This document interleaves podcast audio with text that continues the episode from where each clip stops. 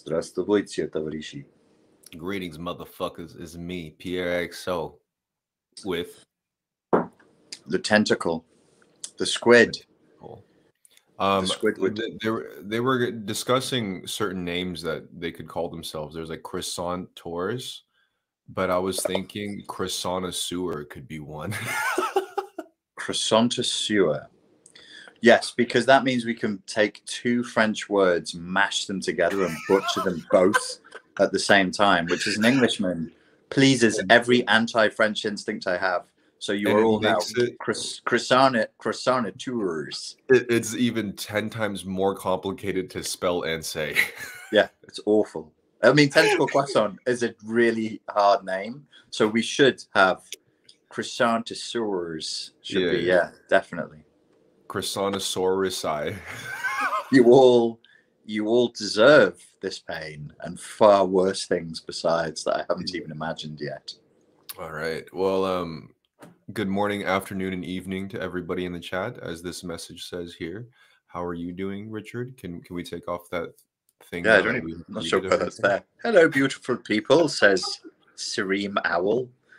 Man, I'm French and so offended already. Good, good. I want you to feel more offended. I uh, I spoke I spoke to a girl in the gym the other day on the reception, and I was being I was speaking Spanish to her, and then she she was counting something for me, and she was counting in French, and I was like, "Oh, you're French," and I tried to drop some French on her, and um, midway through, I was like, "You haven't spoken French since you were 19. You should stop." it was so bad. I, I dropped the ball so badly.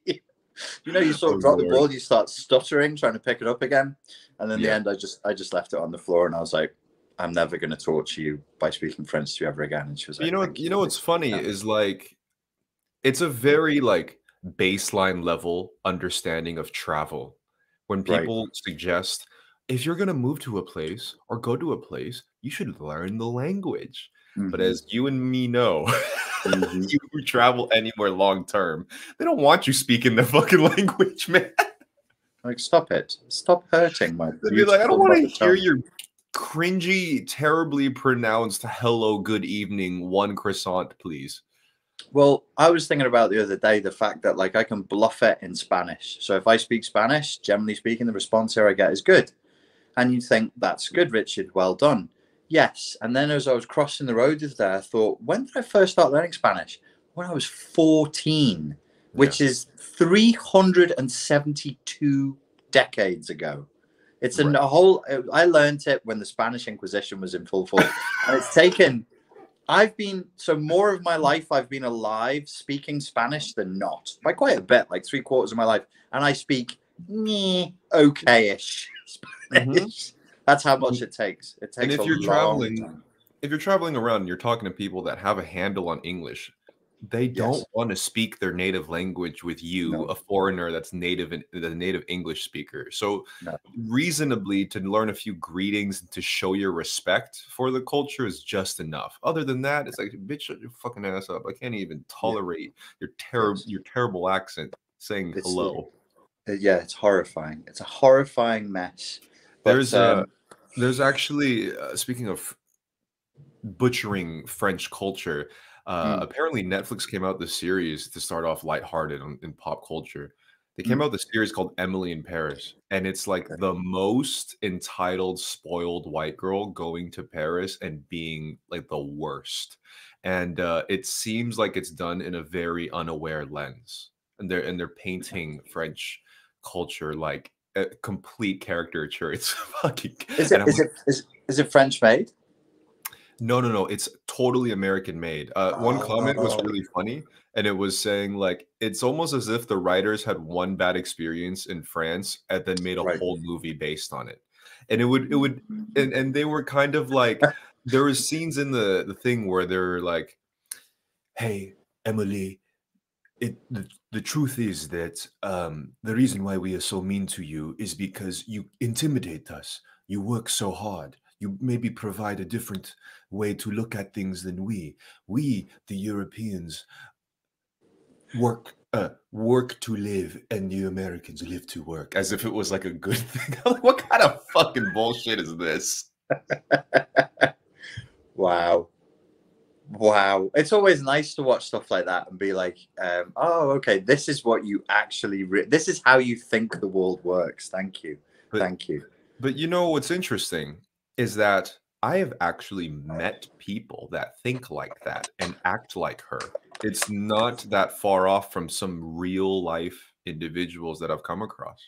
Oh no, I think it's um I think it's I think it's quite a common a common attitude. I, I for me it's like it's amusing to think that a place that is basically like down the road for me. And so I always compare it to America. Um, and I'm like, if you had to drive four hours to go to a place, like you wouldn't think anything of it. If you lived in Texas and you wanted to go to another city, you'd be driving for four hours. And so in in Europe we have this weird crushed mentality where it's like, yeah, Paris is really like if I left the the house, it would probably take me four hours to get there once we'd gone through the tunnel and all that. And it's it's sort of it demythologizes everything. It's just there. It's the, the everything is just here. Like I look out the window, Africa's over there. And if I go that way, there's Greece. And you know, it's like it's it's just there. But if you're not if you're not from here, it's it's foreign and it's exotic and it, interesting. Dude, And that's I'm- where that's where that, that's where the gaps create this kind of weird schism. I think. I mean, I'm not saying that I'm not guilty of thinking Paris was exactly the caricature that I painted when I lived in the States. That's when I first came to Europe for the first time, and it was in Paris. And I Mm. projected my rose tinted perspective onto the city. Mm. And it was fucking amazing to view uh, the city like that. You know, I didn't Yeah. see any terrible part of it because I was just living in this movie.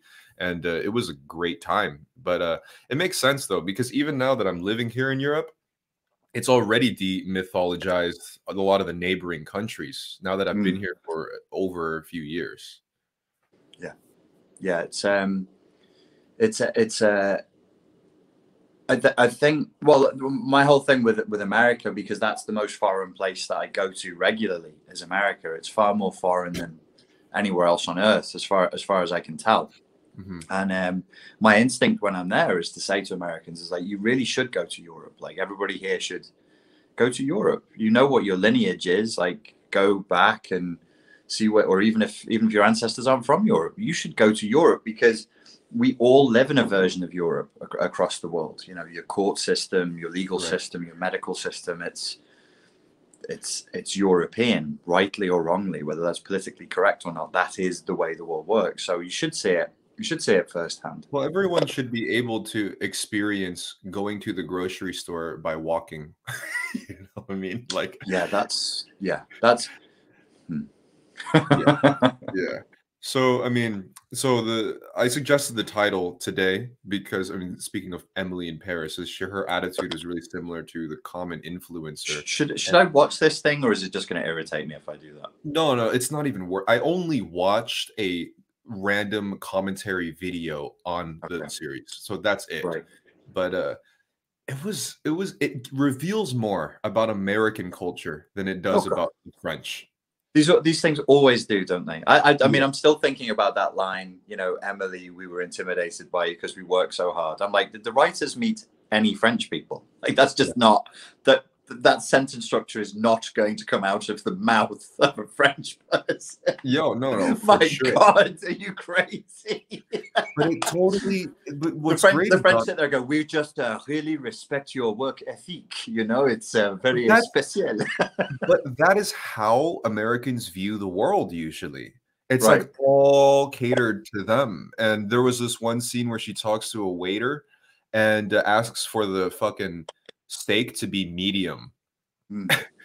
and then the waiter comes back and says, "Chef, the chef says this is exactly the way you're supposed to eat." And then she throws a fit. "Uh, Excuse me, this is the way I want it, and maybe you Hmm. don't know how to make this steak, like shit like that. Anyways, um, Well, when when when you're in when you're she was in Paris, right? yeah, yeah. yeah, you let the chef just whatever the chef says. Like he's right, you're wrong. I think like and and universally globally, we all just have to accept that the French have won that. And so if you go if you go to a, a good restaurant in pa- in Paris, yeah, you just let them do what they do. You don't go in there and be like, don't put that put the thing with the thing, and then yeah, I like it. Like no, no, And no, then, no, no, no, no. Emily, and then Emily starts complaining that the customer is always right, so she should have her way or something. But no, that's quite funny. I mean, because that is something that that I would see like uh, Americans for sure getting that wrong in in France because that that Yeah. again, it's it's not true. Even though I have to be anti-French, I accept the French are right on that as well. Like they do know better than we do. we we have roast beef and Yorkshire pudding. They have French cuisine. Ah, they can tell me. Well, if I've been to Paris and been to restaurants, and I'll just say to the waiter, "What do you recommend?" And then sometimes they say, "How how do you want this cooked?" And I'll be like, "Just what the chef says. I'm going to eat is is how I'm going to eat it." So that's it. We defer we defer to the the, the, the chef there. And I'm sorry if you're getting your fucking steak medium. What are you doing? Just just turn vegan, dude. You know you don't even eat. You don't even appreciate the meat. So Right, right, right. God damn. there you go. There's a little European snobbery that's crept in there. That's a good thing. It's always been in there. I'm just feel I feel more validated now that I live Yeah. here and I can actually like pretend like I know what I'm talking about. Um, Yeah. If you guys are are wondering Richard's connection, I think there's a storm where he's at, so his video is a bit choppy, but uh, the audio is okay. Um, but yeah, man, I was uh speaking of the attitude with Emily. I've been thinking about this whole YouTuber influencer world, and because I've been trying to take a step back a, a lot more with this stuff, it's given me a different perspective of everything. And god damn, it's like so it's gone way out of hand now. Yeah. I mean, the thing is, it's like when you talk about influencers, it's not even just a small percentage of people because everybody has their influencer moment nowadays. It's a lot more common than speaking about a celebrity like um, fucking uh, Ryan Reynolds or Johnny Depp or whoever the hell. You know, this that's like a very specific minority of people that have a specific set of problems. But I Mm. think uh, the influencer thing is becoming a lot way more democratized, meaning that a lot of people have an idea of Mm. at least an element of that world. Yeah. Yes.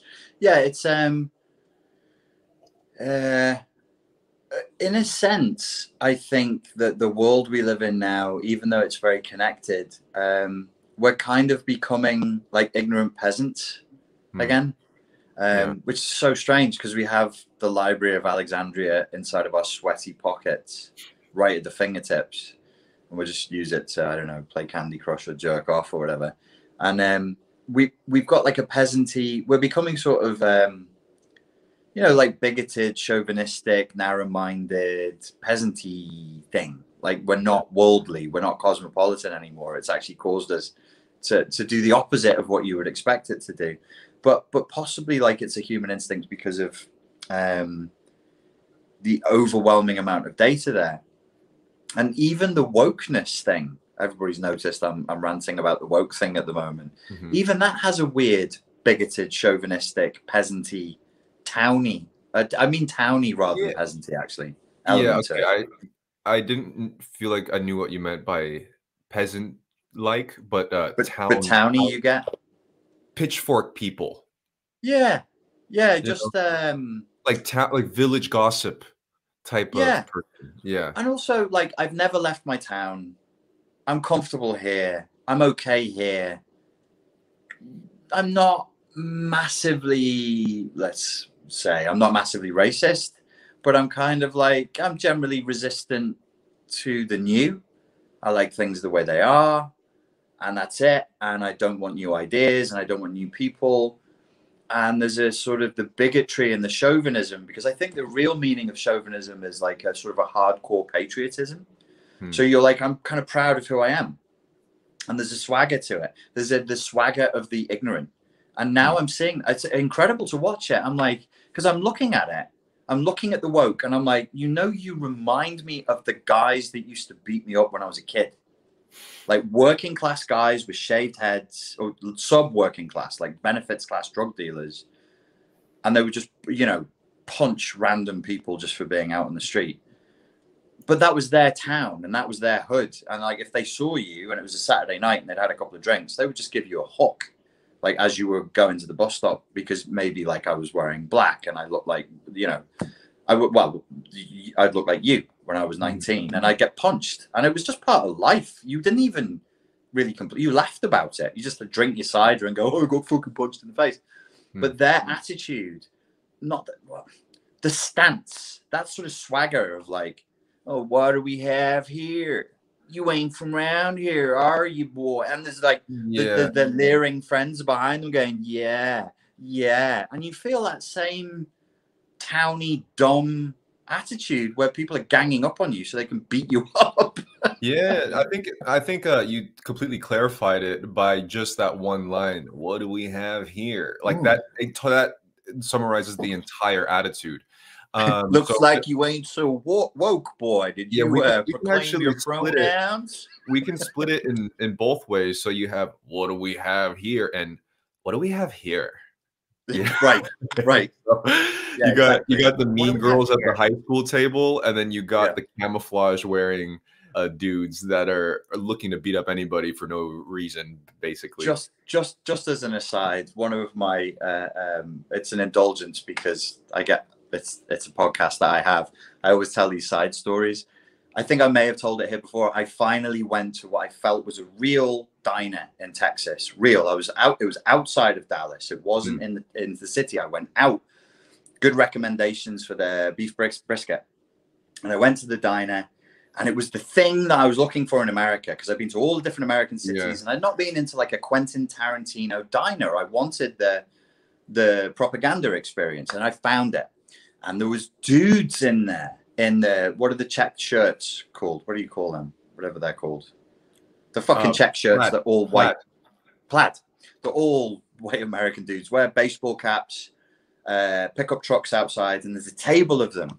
And I was like, oh, there's, and I'm on my own, and there's like seven or eight big dudes with like beards, and they've got trucks outside, and they're wearing plaid.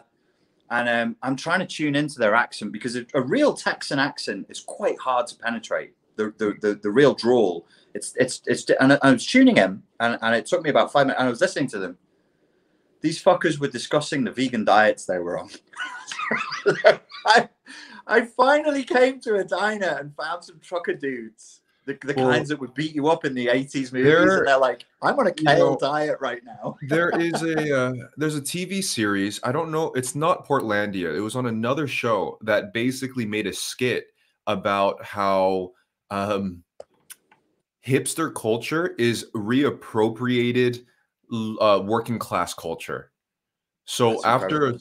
yeah, after a certain amount of time, dive bars get ap- reappropriated. And uh, there's a funny part in the skit where the bartender she treats the hipsters like shit, like just cusses them out and whatever. And then somebody's like, "Yo, why are you talking to them like that?" And she goes, "They think it's part of like the aesthetic." And so then the the hipster people are like, "Yeah, see, isn't that isn't that cool? Like she's just like so real and authentic, you know?" I've seen a variation of that same skit. It was it was Louis C.K. It, it Um, might have been Louis C.K. it Oh, okay, okay. CK, And then that's and right. then he says, "I'm I, I'm charging you five dollars a bottle," and the locals who was charging two dollars a bottle, and the guy Yeah. was like, "Why are you doing that?" And he's like, "Because you're only here to drink in a New York dive bar to tell people you did. You're a douchebag." And the guy goes, "So it's a douchebag tax?" And he goes, "Yeah." And the guy goes, "Fair enough," and enjoys his drink and fucks off. yes yeah uh, uh, that's kind of that's kind of what it is so we saw the same skit it's from louis ck i Right, think but uh, right. that's pretty much it a lot of hipster stuff is just um working class things and then Yeah. they just they're they just have money and they're they have an instagram that posts about it So, but that's that's um, you're talking about hipsters appropriating working class things. This is the like this is the Zizekian inversion, which is working class dudes then embracing the hipster stuff and being like, we, like this diner was known on uh, the reviews for like beef and a slab of a bull's ass and and these dudes are eating well uh, like a couple of them are discussing the salads they're on and the benefits is- of it richard they might have actually been hipsters they've just evolved over time Oh, I see what you're saying. Okay, Yeah, that's what I'm okay, saying. okay, okay, So- so they're Right. so camouflaged that okay. you thought they were originally working class people no they're actually Yeah. hipsters that are really disguised to be Ah, so I should have uh, taken off their plaid shirts and looked for like a sailor tattoo or an anchor or a mermaid, and then I would have been like, "Ah, you fucking frauds!" yeah, yeah, yeah, yeah. But uh, they, but they also have a reappropriated those working class tattoos too, like the whole thing. Um, Ah, so, so you know what's interesting is I came across a TikTok that basically talked about this phenomenon too. That a lot of high class trends, or let's just say fashion trends in general, Mm. Start uh, actually from working class people, but the rich reappropriate it too. Fuck that word Yes. appropriation, but it is. Yes. But like, yes, for example, like blue jeans. You know, blue jeans were like the miners back in California, whatever the hell, and then now Yeah. it's like a cool, trendy thing.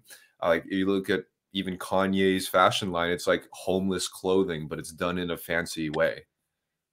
this was um, the the most um, direct example of this that I saw. I actually have personal uh, ties to that.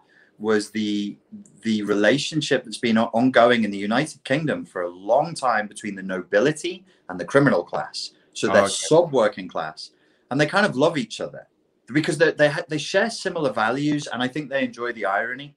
And there Mm. was club. There was a club I would work on in, in Liverpool, and you would it, it, fuck it. I can name it. It was called the Mosquito, and that's what it was. It was like the the crime bosses, the dudes that had the documentaries and the books written about them, rubbing shoulders with like B list and C list celebrities and people who were vaguely associated to noble bloodlines who were horse show uh, horse jumping champions and whatever you like. And they were very comfortable sipping champagne and snort, snorting coke together. There's like this mutual uh, narcissism appreciation society going on partly because of the irony and partly because they're both outside of society. So they're, they're kind of yeah they're kind of lonely. Everybody's a character everybody's a caricature. And um Yeah. it was it was fun. It was it was fun to watch it unfold. But um where i without saying too much i had a very close tie with a boy and a girl who were brother and sister. And one ended up marrying into sort of blood uh, blue bloodline and working for a very famous fashion label and her brother who was my best friend in childhood became a complete gangster. He just went into organized crime. No brother and sister. Yeah and it just shows you he's from uh, a good family like a really like upper class family but they just went they did this divergent thing. But based on what you're saying maybe it's not that divergent. Maybe it's actually ultimately it's the same thing. I wonder why. I guess I guess they're they're two extremes that alienate you from polite society and they breed just eccentricity and they they can connect through eccentricity and and like maybe like a type of street life experience too. there's a whole um, series that I find enormously difficult to watch because it mirrored my experience of um, of childhood uh, too closely. Uh, but it's very good. It's it features Benedict Cumberbatch Hmm. and uh, Hugo Weaving plays his father. I cannot. It's a it's a true story as well, and it really is an exploration in full over four one hour long episodes of exactly what we're talking about, how it plays out what I mean, one of the things is drug addicts. One of the first scenes we see is, is this. Uh, uh, the the series. Somebody in the comments help me if you're a Benedict Cumberbatch fan. The series is the name of the of the protagonist, and I can't remember for the life of me his his name. Um, but it's it's really really good. But you see, for example, um, like where my friend was involved, where he would be with the fashion industry and gangsters, is drugs. So if you're really into drugs, like hard drugs, like heroin and crack, and at three, four o'clock in the morning, you're in a hotel in New York, it doesn't matter how rich you are, you want to get that rock. You can have a chauffeur, but he has to take you to a place that Mhm. maybe isn't so nice. That's when Patrick Melrose, Patrick Melrose. Thank you, uh, uh, Kelsey and JC. Um, based on a, a, a true story, Patrick Melrose. Yeah.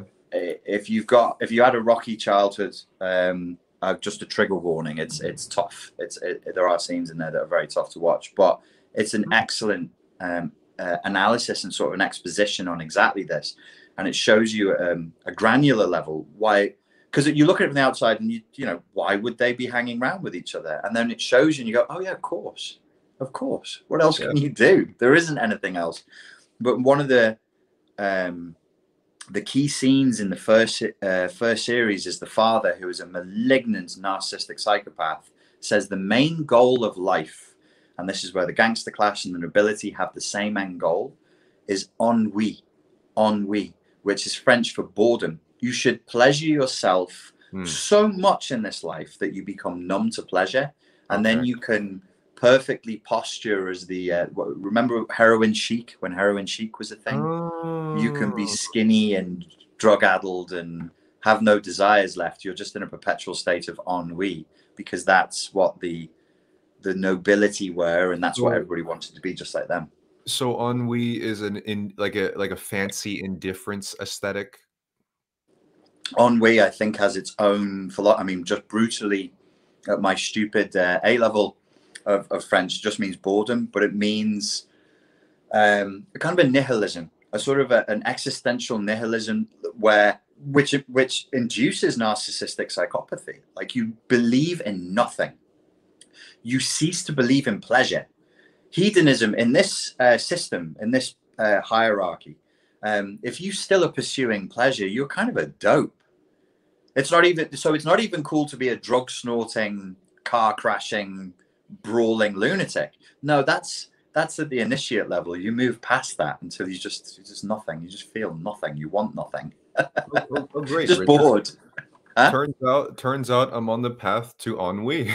Yeah, there you go now you have a way of um, explaining your your progress in life you're seeking to be french nobility ultimately yeah, I mean, the, I guess the first name helps with the the category too. But uh, but yeah, I don't I don't see myself chasing the, this type of pleasure so much, and I, I feel like I'm becoming number by the day to the idea of those types of pleasure.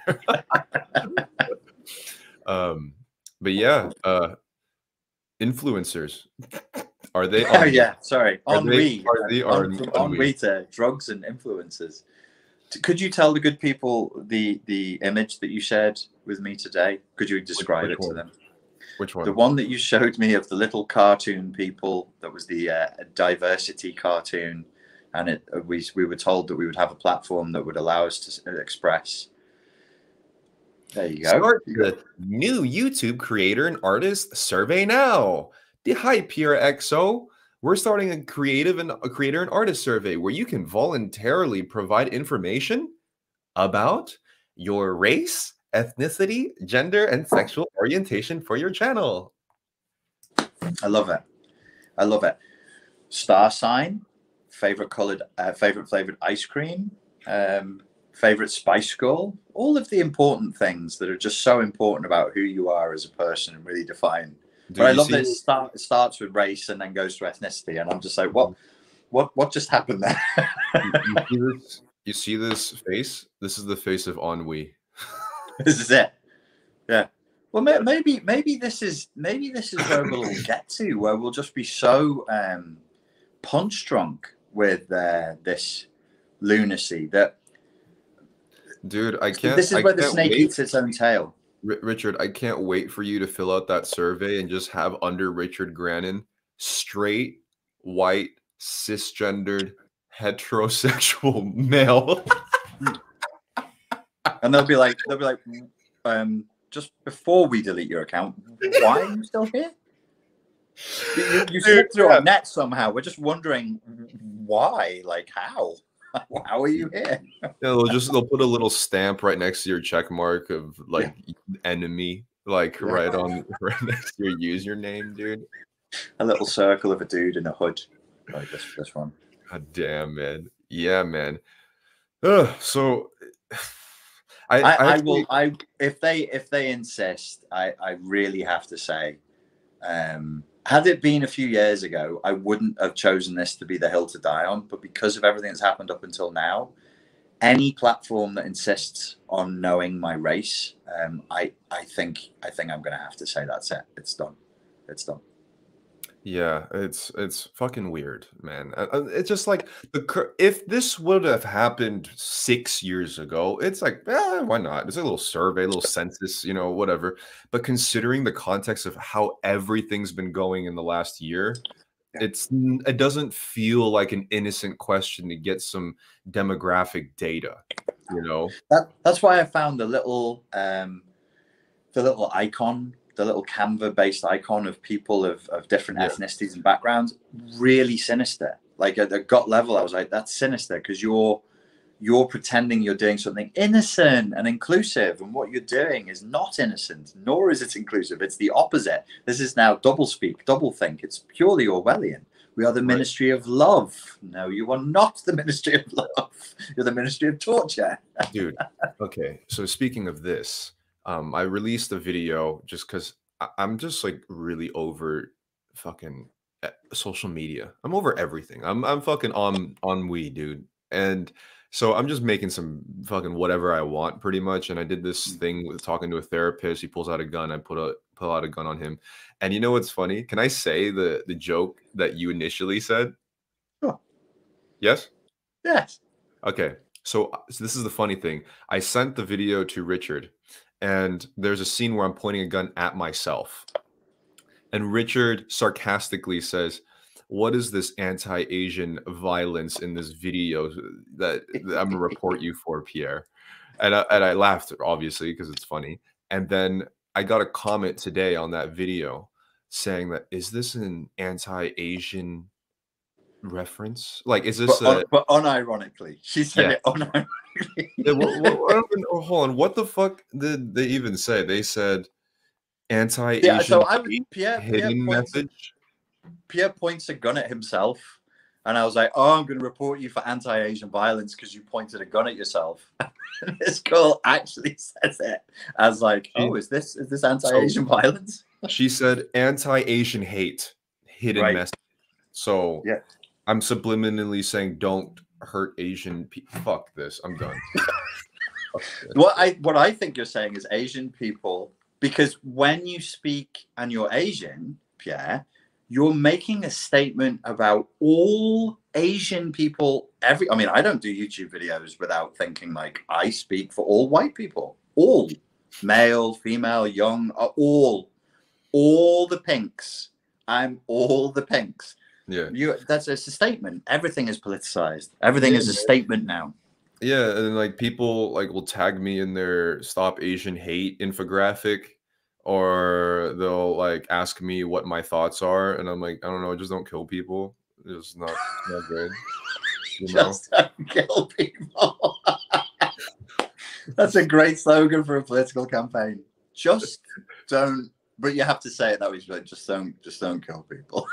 Yeah, Just- and it's like to tie it back to this whole job, this influencer shit. Yeah. This is is this what we signed up for, man?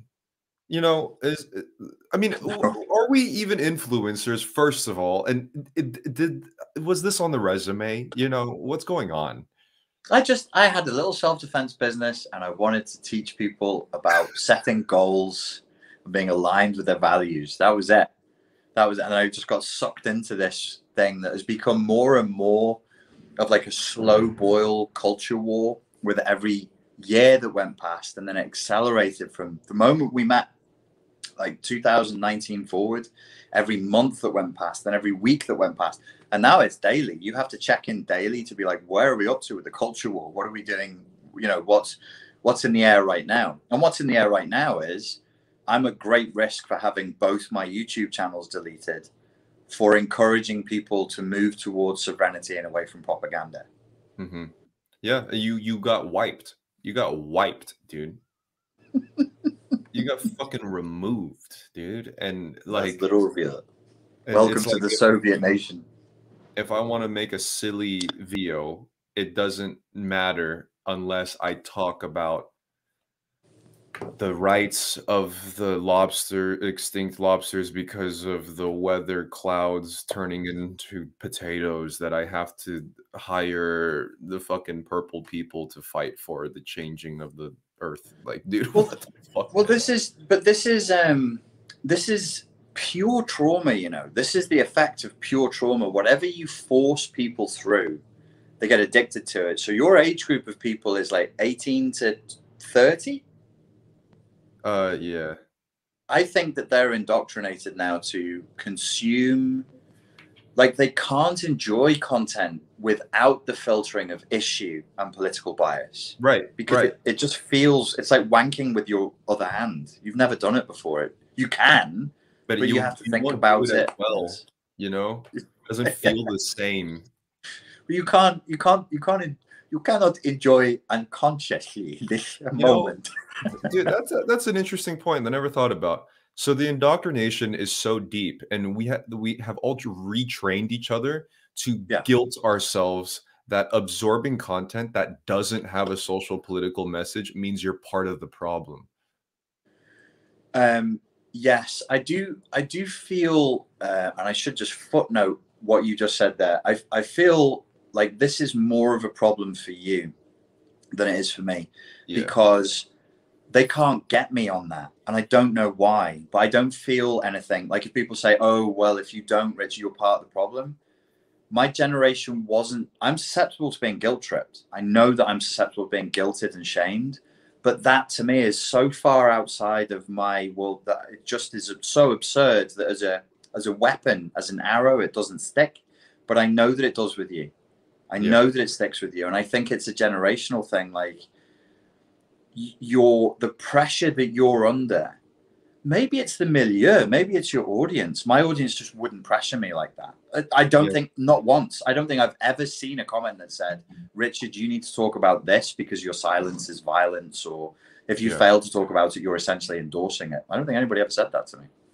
Dude it's i've been i mean that's what i've been rethinking a lot. Like i obviously have a core audience on the pr extra that that's no problem there. I have no problem Yeah. there. But like the current platform makes me not want to continue growing it i don't even want to be discovered more and Mm. it, it, it feels like a narrowing hall, hallway there's like an analogy that we constantly bring up here the culture is going through a narrowing hallway and i see a microcosm of that with my own platform where it's like I'm only allowed to have this particular audience Mm. that is in not all, but uh, most of them are indoctrinated in this way to absorb this type of content only. uh, coaching brain came up with a question and said who's who's allowing you? Where does the permission come from? Who uh permission? Like what do you mean? well you said you said you're only allowed to have a certain kind of audience. Oh, oh, because I, I've thought about it and the whole uh, influencer branding identity Yeah. is just it's inevitable that I have kind of blockaded myself into this particular type of audience where I, I'm like, what am I gonna do? Have a fucking boxing MMA like type of type of audience, or like, i mean, I have I would have to make a different type of content for sure to attract a different audience. But I'm like, I don't I don't know, man. there's um I, have to concentrate. This is at the upper limits of what my brain can actually do. I just wonder if um it relates to do you remember there was a, a conversation we ended up having um or that i ended up having? We watched the social dilemma and then one of the women who was in the social dilemma contacted me. Do you remember that? Yeah, yeah. Right. So one of the she was like one of the managers of Google, and she she reached out to me, and she there was so just that so everybody is is clued in. The the the back and forth was along these lines. If if there aren't as many female influencers on YouTube as male influencers, it's YouTube's fault. And I was saying, I'll criticize YouTube all day, but I, I was saying that's that's not right. You're implying an agency. Well, because the, the argument that came to me was YouTube should be doing more to encourage female influencers. And I was like, well, should they? Like, that's an interesting point. I'm prepared to debate it. I'm not saying no or yes or, or whatever. I would like to see that balance as well. I'd love to see more female influencers. We all would, but not because they're females, because it would mean bring more voices to the table. But They're producing good content. There are Huh? tons. There are tons though. So, so my point was there, there seemed to be the sense, and this woman is the same age as me, I, I think, but she had the same, the way she presented a narrative. I studied feminism, you know, we did discourse analysis. And when you did discourse analysis, you would look not just at the content of what was being said, but the implicit coordinates. And the implicit coordinates of the argument that was being to, brought to me as a man. And it was like, well, you work for YouTube. And I'm like, I fucking don't work for YouTube. Are you crazy? YouTube pays you. I'm like, they don't pay me. The, in the discourse, I saw this floating agency. There's this sense of a floating agency. Like, is it my fault? Is it YouTube's fault? Who has the agency? And the reason why I said this is at the upper limits of my intelligence is I just thought of this as you were talking. Isn't one of the problems that that we're facing now, uh, and, and the small level as as influencers, and maybe more broadly as a culture, we we seem to have lost a sense of where the agency is, and we talk about issues, and the agency kind of floats like a ghost on the ceiling. We can't seem to say who's responsible for this, and may but but we insist somebody must be and maybe nobody is. There's like a ghost in the machine effect where there there isn't. There's just us, but we we we're like paranoid delusionals. We think someone's doing it to us. There aren't enough female influencers. I, I mean, you make a good counterpoint, which is that there are plenty. Okay, but let's let's assume we agree there aren't enough. Who's who? Who? Me? Like me? Because I have pee I should do something about that. YouTube. YouTube's a platform. They, none of us work for YouTube. They're um, a third party provider. So if we get paid through Google adverts, then it's because what's happening is uh, product and service providers are paying YouTube. YouTube takes 70% and gives 30% to us if we have ads running. There's no work contract. We don't work for YouTube. There's no agency in that sense there. So as you were describing it there, it just made me think there's like a sense of a floating agency. Did that any of that make sense, or was it garbled, sunburnt nonsense? I'm sorry, it was it was pretty garbled, man. But I think I know what you're trying to to get at. I think yeah that a lot of the responsibility for certain outcomes is the fault of a bigger thing, not as opposed to people with their own agency to make things happen, right? Yes, but, uh, yeah, and and but I, I I think what I'm trying to suggest is that because we're not clear about who has agency, it creates cognitive dissonance and stress. So when you said, what I heard you say um, was, I'm not allowed to, and that immediately made me think, by who? And that's like a floating agency thing. You said you can't have a boxing MMA channel, and and then I thought, well, why not? Why can't you have a boxing well, MMA? I'm channel? looking at it from a more of a practical marketing perspective. You know yeah. I mean?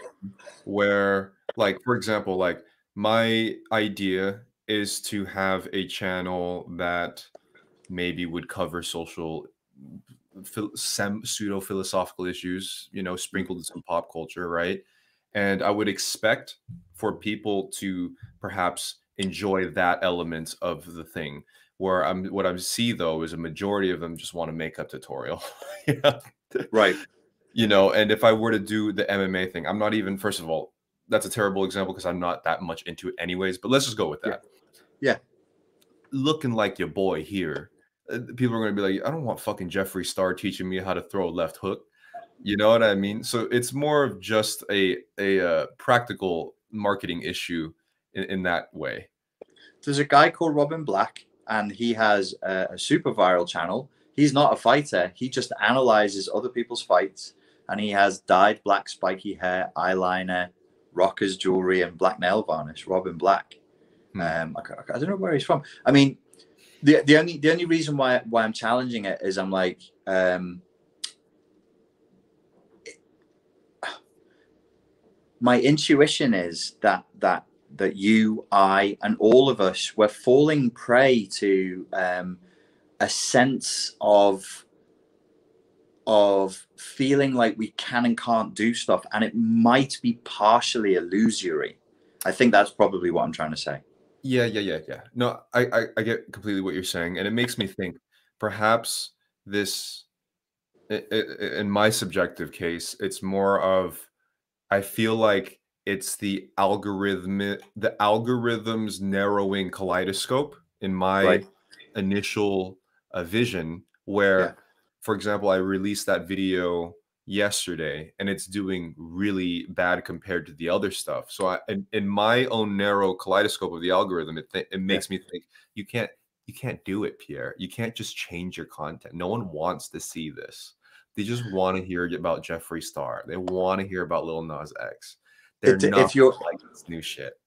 Yeah, so I have I have feedback on that as somebody who works in this. If we're rating everything purely by views Right. um, it, and followers, it, it could get pretty dire pretty quickly. And of course, you know we can't deny that that's important. Um, but if you were just focused on that, you would get pretty stuck. And as to the boxing thing, one advantage you would have is if I look at boxing, like how to throw a left hook, and I see a bunch of guys like me, which I would like, and you, well, you've been watching boxing videos, you know, like the thumbnails are full of guys who Yeah. look more like me than you. I would look at yours. Hmm. I'd be like, what the fuck is this? What's this? Like right now with the purple background and the tattoos and stuff, I'd be like, really? I'm gonna watch this guy fuck it up. I'm gonna click on his video just to see him do this wrong so I can post a shitty comment and be Yeah. mean to him. I would never do that. But you know, that maybe that would be the mindset of a YouTube user. You get your click-through rate going, then you actually show them something that is actually good. You're gonna get a number of clowns who abuse you because life. And then you're gonna get a number of people who are like, no man, he's actually knows how to throw a hook. This guy actually knows what the fuck he's doing. And that you know what I'm saying? It could it could it. um, yeah, it, wor- it works despite what we think. Like, because we privately, ladies and gentlemen, we've spoken about me. Don't worry, Pierre, I won't get in trouble. To, to, talking the social justice warrior issues and just going like, you can't looking like that, you can't do it. But now I'm of the opposite opinion. I'm like, first of all, if I should be talking about what I want to talk about, if I think it's true, I should talk about it. And secondly, the fact that I look like this could actually help me rather than hinder me there's going to be resistance. People are going to be like, shut the fuck up, white privilege, babbity babbity boo.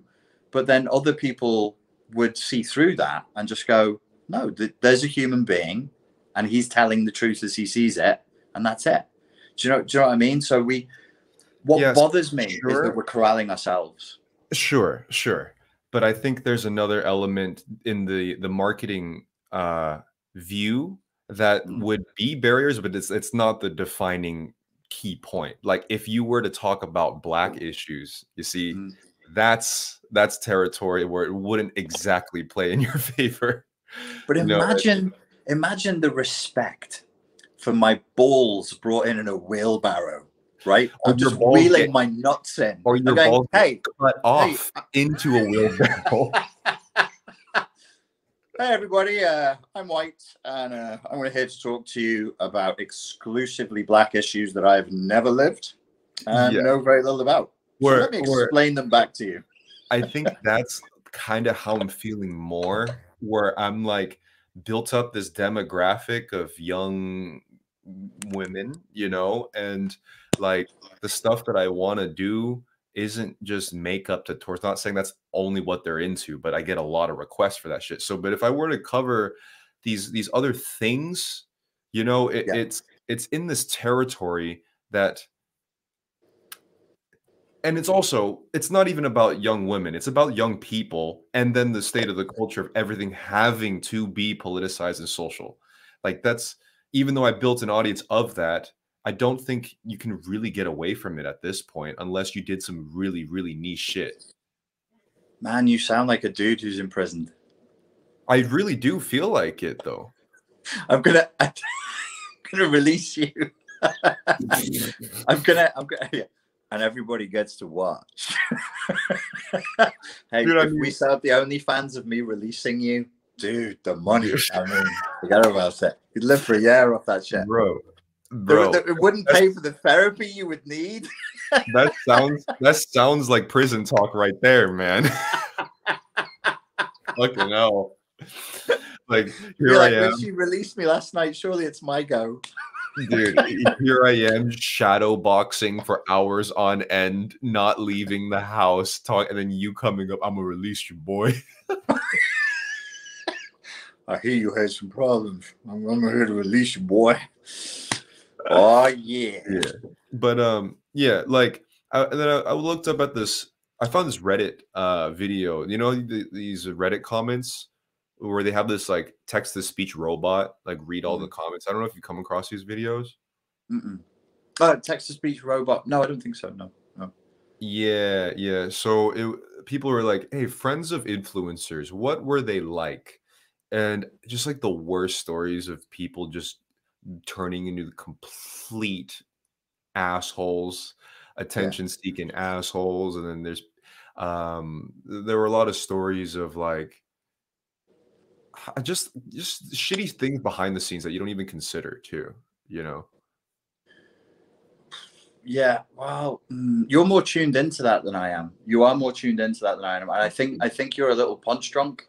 And I've said this to you before. I think you're a bit traumatized by this. Like I think it's actually been. I've been traumatized by it. Um, but like if if that is the case, there's things we can do about that. You go, look, this line of work, it's not a joke. I'm not being ironic. I'm not saying it for views. I'm actually fucking traumatized by this experience. We go, oh, all right, time out. Like it's is, not worth it. This is kind of what I wanted to breach in terms of this stream because this is something that mm-hmm. we've kind of glazed over, but I think it's really an interesting subject that you don't really get to hear about. And mm-hmm. uh like what are your experiences with this and do you think it is traumatizing and how serious do you think this whole 100% is i mean i mean i could well i'm on one tonight i don't know what the fuck is wrong with me but i've got verbal diarrhea i haven't spoken to anybody for a couple of days it's probably that okay. um, so i won't tell my stories but all the way back in 2006 like you want to talk narcissistic abuse gang stalking like people hacking my emails they got me in uh, the national press in the UK. They did everything they could to take like a, a, red top. It's called the Sun, and they had my name in the Sun. I had interviews from the Sun. They really fucked me, mate. They really, really fucked me. I had no negative intentions whatsoever. I just wanted to teach people how to defend themselves, and this mm. was done purely out of jealousy. So trauma from from internet based drama, of course. I mean, the internet is the world now. Drama is drama, yeah. trauma is trauma if you are speaking sincerely and you open your heart and you're vulnerable and somebody takes a shit in your heart it's hard to get over like of course so you know you're not you're not doing videos on like how to paint a deck chair how to fix an iphone you know it's you you're putting you there which is good but it's a brave choice and i'm not sure I'm I can't tell you. I've never told you what to do, but right now, you've got two choices. You either don't do that, or you're hard as fuck. You're and and I've said this before. I've said it on Tentacle Croissant before. I'm really sensitive, but I don't match you for sensitivity in in this area, and I don't. I can get shitty comments and then just fart and fall asleep. I forget. Yeah. Even yeah. remember. Well, night, everybody. What's interesting though, like when I first got into this, I blew up due to negativity, but I was right. totally okay with all of it. Like I, I could fart and fall asleep. I can pee pee too. I can fart and pee pee simultaneously and not care about negative comments. You know, I used to pee on my phone. You know, what I mean? But like, but like, as of recently, especially the last year or so, my tolerance for this negativity on the internet has gotten way more prominent. And I don't know where that came from. Because let's do therapy in public, Pierre. you have a trigger around unfairness. And what's happening right now is broad scale injustice yeah. in the name of justice. It's if you care about fairness, oh, obviously everybody cares about fairness. If you have a trigger around injustice, this is a fucking hard time to live through. This is tough. Yeah. We have to watch people not just get away with it, but being applauded for mm. the most disgusting, disgraceful, hateful, racist, divisive nonsense. And every institution, politics, corporations, Coke, BMW, Nike, banks, even uh, governments, even this are like this. Well done, well done. Keep doing that thing that you're doing that is ruining the world and making people hate each other. Keep going, kids. That's hard, man. That's really yeah. hard if you care about people, you care about justice, it's a trigger for you. It's it's it's tough. And not only that, you went and shoved yourself in front of the tank in, in Tiananmen Square. I'm like, here I am, swag. Where I was like stood there going, maybe hit the sidelines, maybe yeah, just hang yeah. out in the sniper in the sniper hatch with me for a while and let's just see how it goes. But that isn't your style. You put on a Yeah. red jacket, got some cornrows, and jumped in the middle of the brawl. I was like, oh, okay, well, I'm not joining you. I'm here if you need me. I gotta get, be sent back home, man. You know what I mean? Like I can't be on the, field for any longer. This is my legs are falling out, like running laps. Yeah, uh, you know, yeah, and I, I know just this this hyper politicization, hyper polarization thing, and it just seems so hard to escape now. And eh, and eh, and, and it's another wall of the imprisonment where I'm trying my best to maybe just enjoy what's left on the internet and my daily life but god damn it's impossible to look away from I just thought of another thing. There's a big difference between me and you, and I think it makes things hellish for you. I don't like the internet that much. I really like the sea. I can see the sea right now, and it makes me happy. I can hear birds singing, and and to be in the sun and be outside is the better thing for me. You really like that world, and they've poisoned it. It's poisoned. I can drop. I can drop it. It's fine, but Dude, you that's, can't.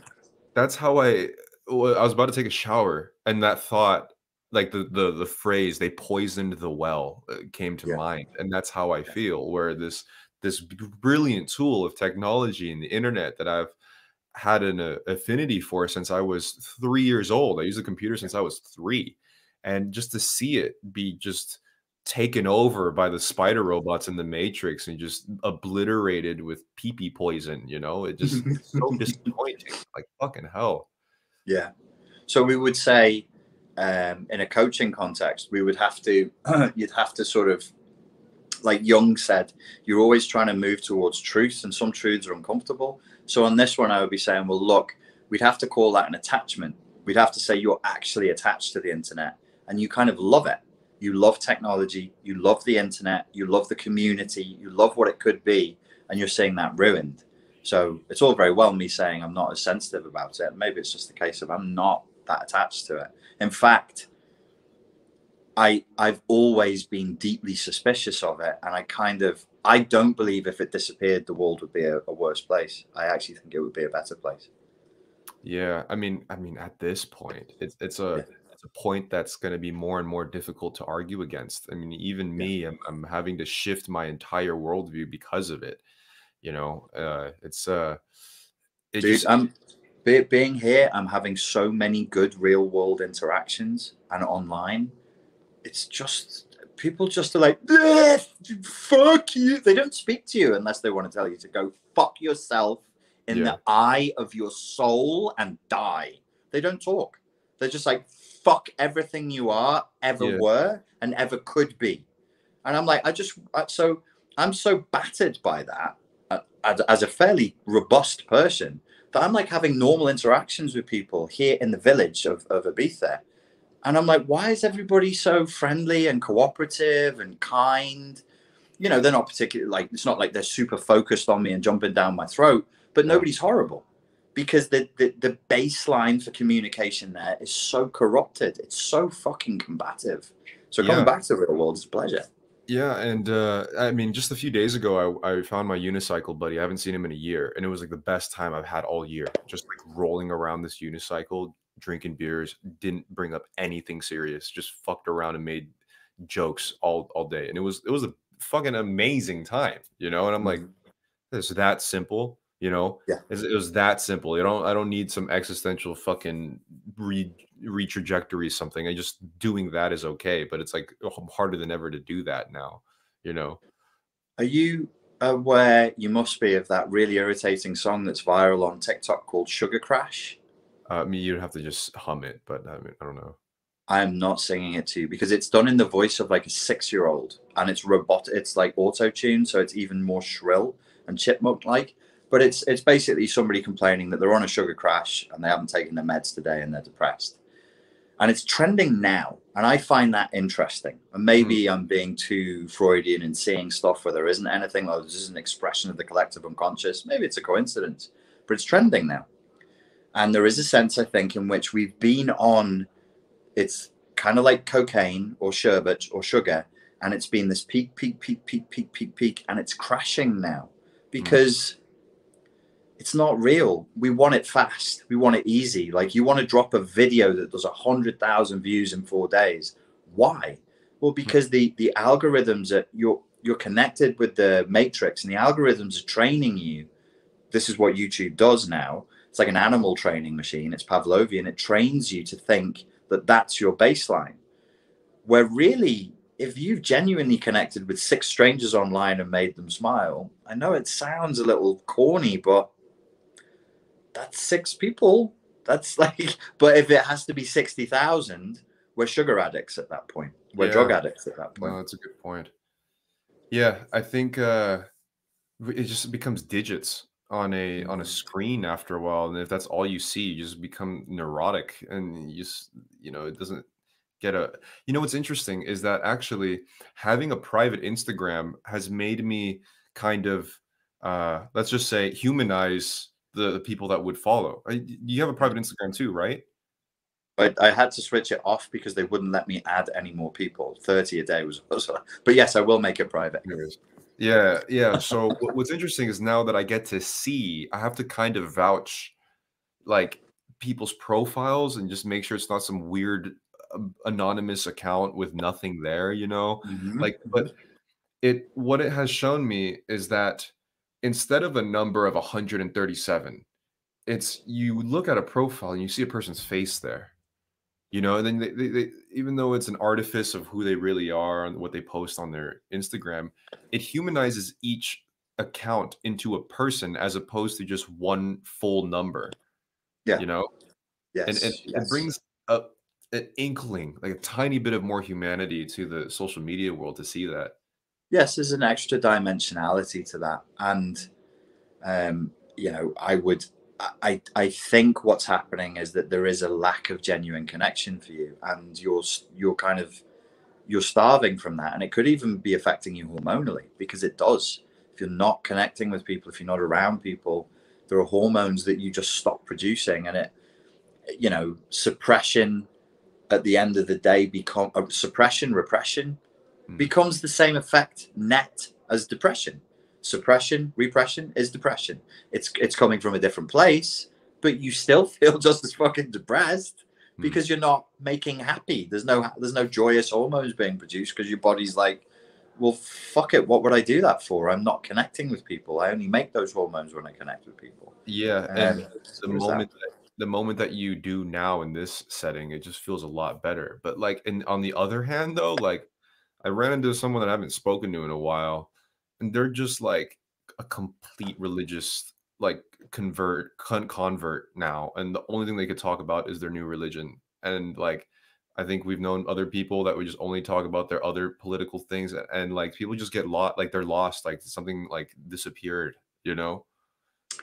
At this point i think i would rather see people uh, jump into the mass psychosis of religion than than political correctness and wokeism I mean, that's fine. I don't have a problem with whoever that finds a religion, but it's another thing that I just want to have some fart jokes with somebody. I just want to yeah. have like some fuck a drink and yeah. just laugh about dumb shit. Like mm-hmm. I and I realized after being around the unicycle and being around the the, the person that was a new religious, not extremist, wrong word, but mm-hmm. convert. Mm-hmm. I find my religion and a really good connection with somebody that doesn't have any relation to anything fucking woo up there mm-hmm, mm-hmm. you know?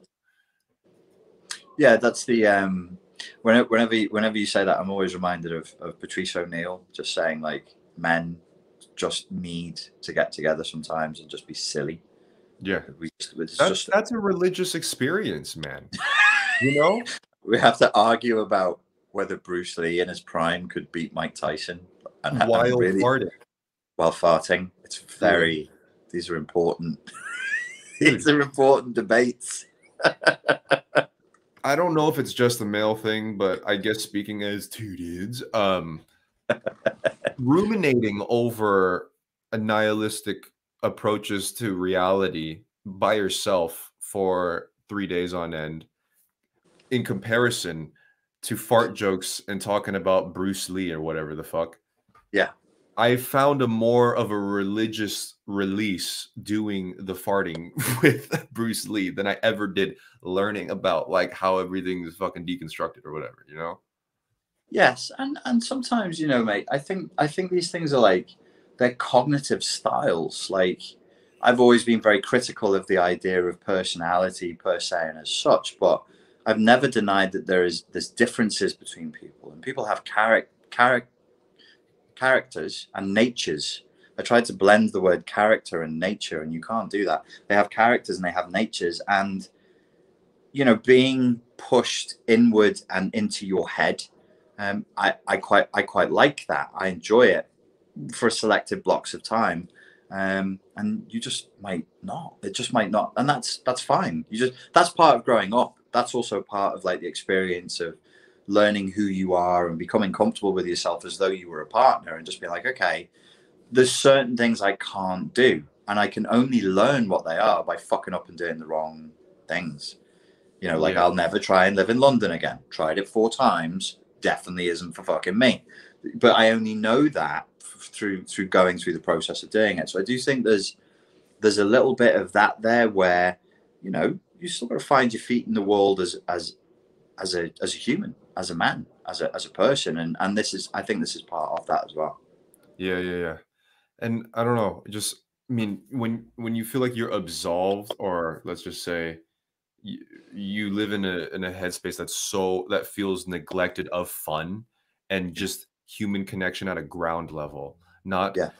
I believe that you know turtles should have rights too. Oh, me too. Turtles should have rights. Therefore, we're friends now. Like, you know, when you when you feel like you're, you're living in this ecosystem that just doesn't have any just room for nonsense or fun at all Yes. the the the novelty and the value of that laugh of Yeah. that doesn't have any ideological association is just like a it's a religious golden fucking coin that you find in the midst of branches you know Yes, uh, and I do think uh, again, I think that's a generational thing. I think what's being done uh, to your generation and the people younger than you is enormously cruel.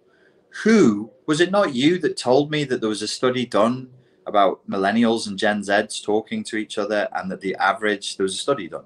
The average communication was um, three words long, and uh, ninety percent of the time, one of them was an emoji. Was it you that told me that? That's so funny because not only do I do it because I'm a terrible person, but Right. uh, I randomly I, I never watch his videos. Sorry, dude, but I randomly came across Sam Vaknin's video and he says that Yeah. in the video. So Oh, maybe. Oh, that that's where I saw it. Thank you. Okay. God, fucking Yeah. brain. I- I got sunburned yesterday. My brain's not been working since. I left my car. I was telling Pope this last night. I parked my car illegally outside a tennis club here, where all the police play. And then I dumped all my credit cards and debit cards in the car, and woke up like a stoner the next day, going, "Oh, where's my cards? Where's my car?" Ugh, I can't do nice, nice. fucking so stupid. So yeah, it was Sam. It was Sam Vaknin in a, a, a recent video uh, where he's talking about the generational gaps, and yes, he relayed that um, that that uh, statistic. Um, that's that's really bad, man. Like that's really. I'm not. It's not accusatory what I'm saying. I'm not like, oh fuck, these kids are fucked up. But when you are there, if that's what is happening, that's really, really bad. That's hellish. That's hell on earth. That sucks. I mean, as I was listening, it's a good video, by the way. Good job, Sam Vaknin. Um, I, I watched, uh, I think most of that, pretty much all of it, Mm. and it's nice to have an outside perspective of my current generation, even though through a fairly dark lens. It's solidifying or, or validating this experience that I feel like that I inevitably have to be a part of this Yeah. this generation it's like the the party's ending man you know it's it's not it's it's not it doesn't have any legs man you know this this type of connection that we're trying to not foster is is gonna it's that's why everyone's got fucking problems now you know Yeah, no, I, th- I, I think so. I think so. I think it's a lack of authentic uh, connection that, um, and then, well, uh, what you shared it with me today, and I shared it with some people, and I got feedback from my Gen X uh, followers. Um, what's her name on Instagram? The Real Psychologist or Real Psychology? Yeah, I was gonna post it on my Instagram, but then I realized it doesn't fucking matter, so then I didn't. oh wow! Then I realized it's roll dust. but dude, this is this is okay. Not not to just tie it, but we'll go we'll go to the post right after I say this. But sure. I feel like this is the the hole that I kind of dug for myself, where I know that a good majority of who might follow me do yeah. not agree with that, and by me posting, it's not going to do anything. You know, it's no, you'll just you'll you'll provoke people. So there's yeah, a I don't want to provoke people. You know, no, no, I understand. I understand. There's a, a lady a lady on Instagram. I suspect she's around your age, maybe a couple of years younger, called Actual Psychology and she is debunking a lot of the social media mythology around mental health. Um, is her name on Instagram actual psychology? Yeah, yeah. Like yeah. While and, you explain that, I'm gonna go pee real quick. Okay, so I think what's happening with um, millennials and Gen Z is there's a conflation now between genuine mental health issues and just a way of being. So you'll have a person like me um, who is uh, um, authentically introverted. Like I need to be on my own the majority of the time to feel sane. Otherwise, I'm exhausted and I don't function. I like people, love being around people, love interacting with people for small selected periods of time, and then it needs to end, and there should be silence. And um, what's happening is is this generation through social media is a pro is so desperate for identity that it's appropriating mental health diagnoses that are faulty to begin with. Many of them are, are so flawed and are based on such bad pseudoscience that they're bordering on charlatanism. But they they acquire them both as an identity and as a virtue and as a sign of oppression. So they'll be like, well, I'm a schizoid, borderline, obsessive compulsive bibbledy and therefore and it's gone hand in glove like social media culture uh, gen z millennial culture and this sort of mental health light and it's got to the point there's videos on youtube of of, of people in their early 20s attacking me saying things like richard grannon uses shaming language about my personality disorder and I'm there going, okay, what I'm actually doing is I'm accurately reflecting what the DSM and the clinical literature says about your personality disorder. And the language they use, well, it's kind of shaming to the extent that it's negative, but they're not giving you praise. They're telling you the way in which your personality is disordered. So if you're going to interpret all negative feedback as shame, all psychiatric language is shame inducing and shameful. I mean, and this is this then leads back around to the whole woke phenomena we're moving into a period because of this sort of tidal flow that is anti-authoritarian anti-elite and anti-intellectual where we start to uh, pull at the fabric of everything and start pulling language apart if you're going to describe a disorder it's going to be used in negative language and it might induce feelings of shame in you in fact it probably will welcome to psychiatric disorder diagnoses. That's that's the name of the game, kids. Don't be mad at me. Don't shoot the messenger. That's just the way it works. So this mental health light that's been appropriated, um, nine times out of ten, I was appalled to find that actually when I questioned people on it, and I'd say to them, "Where did you get your clinical diagnosis from?" Not nine times out of ten. That's an exaggeration, but seven. I would say seventy to eighty percent of the time, they'd self-diagnosed. They'd be like, "I'm bipolar." Yeah well, how many doctors told you about? No, I know I am. I'm ADHD. How do you know? My mum told me. like, what the fuck? And you just accept that? You just you just go you just roll with that. You don't question it. Yeah. Crazy. Yeah. So I'm gonna just read a few of them. I won't read all of it, obviously, but like for example, the themes they call it insta therapy because that's what right. it is now. Self analysis, aka rumination, self diagnosis, uh, negative thoughts, obviously, uh, no support in treatment plan. And uh, one of the things that I think is good to note is one of them says, encouraging people to introspect and look for negative thought patterns in themselves increases the propensity for those thoughts to manifest. which is it's a self-fulfilling prophecy sort of a thing absolutely it's a self-fulfilling prophecy and she also criticizes the trend to tell people with mental health issues to meditate yeah. and for a while there i thought i was the only person saying like well the way i would phrase it is like this if you have cptsd and you meditate it could make you significantly worse but apparently the study that she cited from 2019 said that it makes all mental health issues uh, sorry not all something like i think it was 80% of people found their symptoms worsened if they were just told meditate. I mean, it's we're looking. There are these low resolution analyses of problems, which of course foster low resolution solutions. Yes, and here's one that I like.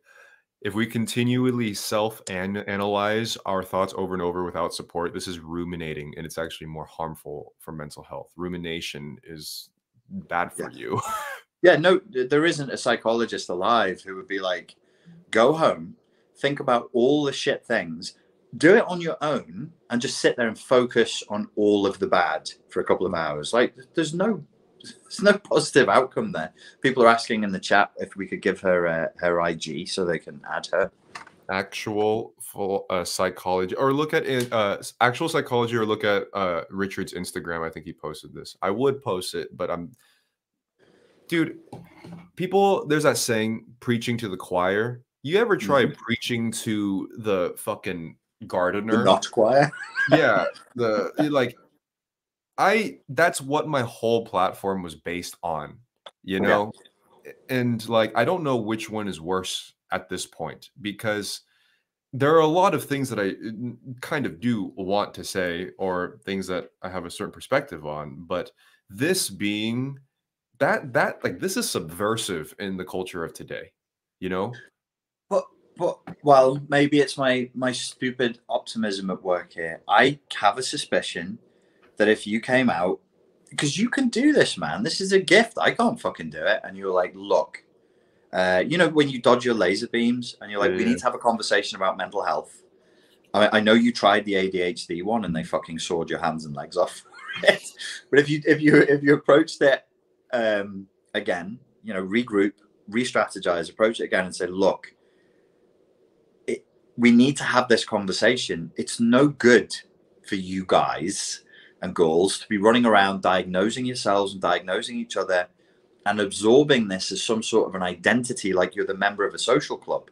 Because the stuff that was criticizing me, I was looking at the comments and I'm like, they, they sort of like they, they go, Hi, I am an INFNJ, BPD, Aries, uh, for. And the other one goes, Well, hello, I'm an ENTP Aquarius. And it's. I was I was like, What are you? Yeah, that's your ENTP Aquarius. Um, I was like, it's like ants. Like they go da da da and they exchange information. You're in the club. Okay, good. Now we're in. And I'm like, it's that's not good. You shouldn't be proud of the ways in which you are not functioning. I'm not telling you to be ashamed. I'm not I'm not shame daddy like you should feel but don't be proud of what's wrong. Seek to heal, seek to grow, seek to move past it. But my suspicion, I'm, I'm not going to say suspicion. I'm not going to bullshit people here. I know full well that it's it's a, it's an oppression grab. It's an like I need something that oppresses me, and I need an identity. And yes, you do see people from different certain stratas of society and certain classes tend to do this more and they tend to be people who were raised wealthy tend tend mm. there's a tendency there's a there's a curve if you graft it i'm seeing a lot of people from a certain social background certain amount of education and they talk this way it's not good folks it's not good like it's if you're bipolar that's not something to to be like yeah i'm fucking yeah no that's that's like we need to work on that. You want to not be bipolar. You want to work toward being less bipolar, I would think. If you even accept bipolar as a diagnosis, which perhaps I don't. Hop hop on my channel and try saying five percent of what you said and see what happens, man. Well then, okay, okay, which is which is really interesting. Let's assume that your assumption is hundred uh, percent correct. Where are we then? If if people are gonna angrily and aggressively defend their identity, we're in a bad place. that's exactly where my crises is planted Okay. because it's not as much as I keep bringing it on about me. It's I'm trying to reflect it on in the into the bigger span of things. No, Because- no, yeah, we we everybody can see that you're struggling, mate. Everybody Yeah, can see that you're you're a happy dude, and they fucking got you. And we're all like, hmm. Everybody in the chat is hoping I can say something that's going to pull you out of this. Yeah, but but it it just is representative of that bigger thing that you were just about to explain. It's Mm. it's you know you and I both are pretty debative people, master debaters, as you might absolutely, yeah. yeah. Yes. And uh, I think one of the things that tickle us is to find oppositional points. We love like kind of arguing with ourselves and then bringing Yeah. out those those opposing points outward. And I feel like you know you, I go about my channel in one way, so do you. But at this point, I'm realizing that I'm coming at my own content to talk to an audience from an oppositional standpoint, and Yeah. and hopes to find an agreement. But I, who am I to expect that agreement in the first place? And it's all it it brings out where everyone's at if they're not willing to do that. You know, it's it's my fucking hopeful, like naive idea that that could be a thing, and I'm like, maybe I just shouldn't go about these things so oppositionally in the first place. Well, um, br- briefly had uh, a chat with Potent last night, and he was saying how contrarian he was, and I was like, oh, I've always been quite contrarian, and maybe the point of, from the Nietzschean point of view, some of us are here in the tribe, we're all in this tribe together, but some of us, we need to be the contrarians, and some of you need to conform, and you need us, and we're going to be contrarian with everything because that's in the DNA. We're just contrarian fuckers. And the the jester archetype, the shaman archetype, the weird healer who doesn't live in the tribe, he lives in the woods, or she lived, or the witch who lives away. And they're kind of frightening, but they're the ones who you go to get healed, and the healing could be painful. You need that contrarian element. The Nietzschean part of that is if everybody is moving in this direction, Nietzsche said, I do not drink from your cistern because I don't want to be like you. If I drink from the same well as you, we'll all be saying the same stuff. And how do you move away? But, and I hope because we have a lot of contrarians here, people come to Tentacle Croissant because they're Right. contrarians themselves. Right. It is, let me warn everyone, a very fucking hard path because it grinds against your DNA it grinds against your evolutionary drive to fit in because doing not what the tribe is doing is life threatening. It isn't literally life threatening now, but it was. You Yeah. do what others do. And if you go, if you swim upstream, because Potent was saying he had a dream where he was swimming upstream and everybody was floating down the stream going, ah, this is cool. And he's fighting to go up. And I'm like, yeah, that's it. If you're a contrarian, you fight up, you fight against the stream because that's where we can find where we where we have our place in the tribe where we're useful. We find the bits and pieces that other the detritus and the flotsam and jetsam that other people missed. And that's what you're doing but it's a hard path particularly now particularly in these times that we're living through. And uh, you you can expect your system to fight it because of the the biological and genetic risk that it, that it represents evolutionarily. Hmm Yes. And I think perhaps at the beginning, it was a bit more, um, uh, that type of discourse was just a bit more allowed, I guess. And Yeah. I can just see the just, I it, it- it's become more and more solidified brick wall, the, you know, going into these discussions that way. Where before, Oh I felt like maybe it was going somewhere. Ah, okay, so we've missed a chunk here. Okay, we've missed a chunk here. If everybody uh, goes back to, um, there's a film uh, from 1992 called Pump Up the Volume with Christian Slater. I've mentioned it here before. He says it's one of the best films he ever made. He plays a high school loner who at night turns into another character called Happy Harry Hardon, who runs a private radio station where he pretends to jerk off and then he plays music. It's pure, unadulterated Gen X um, mind porn. Okay. It's great. I, I think I watched it like 20 times when I was a kid, and I'm so happy I get to be happy Harry Hard on here today. and fulfill fulfill my Christian Slater dreams. He was my first love, I think, Christian Slater. And I think, but at that time, that was absolutely celebrated. That was the time of Bill Hicks, of Denis Leary, of Kurt Cobain, of Rage Against the Machine. Go. There we go. I see where you're so, going. Keep going. You see where I'm going? So Contrarians was cool. The horror now is right. only the conformists are cool. The contrarians are no longer cool. You must be a conformist now. How do you conform? Well, you do, you know, you do what little Nas X has done, which is about as brave as everything that Lady Gaga did, which is about as brave as everything that Madonna did. And it's like, oh my God, it's so shocking. Is it? Aren't they just following the same fucking formula? This is conformity presenting as rebellion. So true rebellion is questioning what everybody else is doing.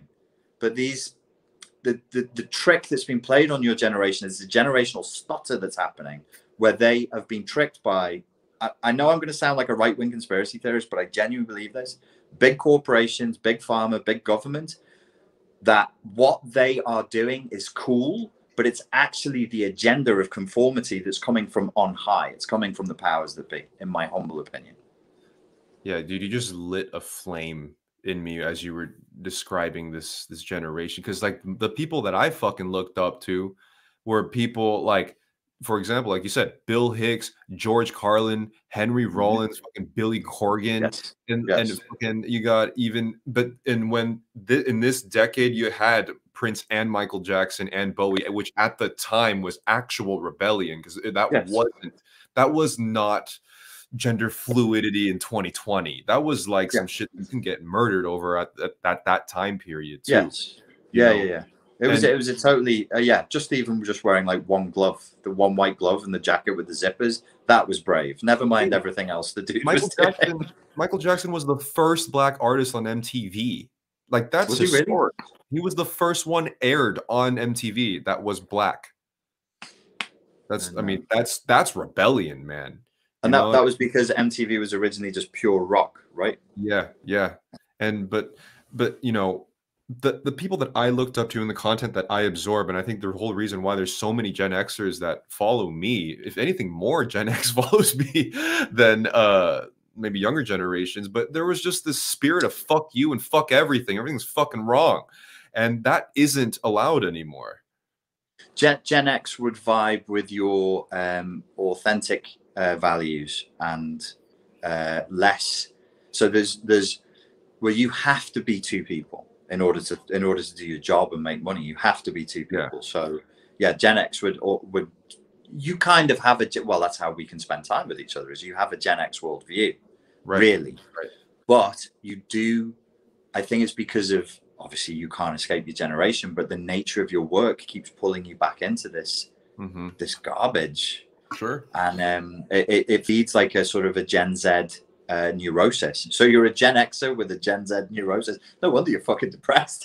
yeah, yeah. I have to explore Gen Z neurosis and and like put the like the costume of it. Yeah, you know, yeah. It, it's it's so uncomfortable. This fucking suit of like, God knows what conform type of con- anti-conformist conformity like nonsense you know but like i I look at older art and music and film, like there was that one uh, 90s Breakfast Club movie that was like in a record store. I don't remember, I, forgot what it's called. Um, it was in a record store. It was like five like weirdos, like some outcasts, and the, like they just get together and they'd have like a little breakfast, some Tower Records or some shit. I don't remember. Okay. But but um, somebody will name it in the chat. But like I I look at how Rollins talks on stage. I look at how Carlin and fucking Hicks talks on stage. And then you even have like the absurdist shit with like Jim Carrey. you know what I mean? And yeah. that's so fucking extra and outlandish, but it comes from a place that just doesn't exist. Empire Records, thanks guys. Uh that place just doesn't exist in the current ecosystem. You can't well, explore that part, you know. I would I would feed back the linguistic construct that you used earlier that bothered me was you said it's not allowed.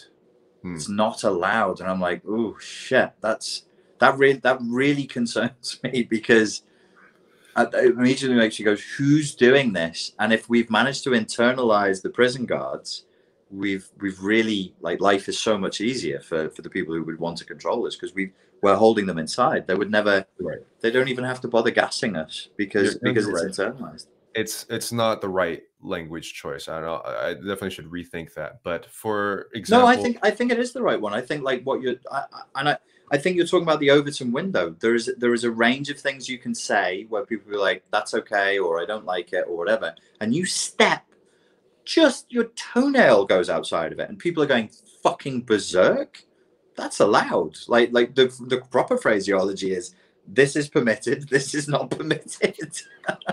right right and uh, obviously it's not about views only of course it's not about money only but you know as i shift the content and seeing the difference in the response it just Mm. is another nail that show that tells me like it's not the time you know it's this is this isn't what we're looking for Right, right.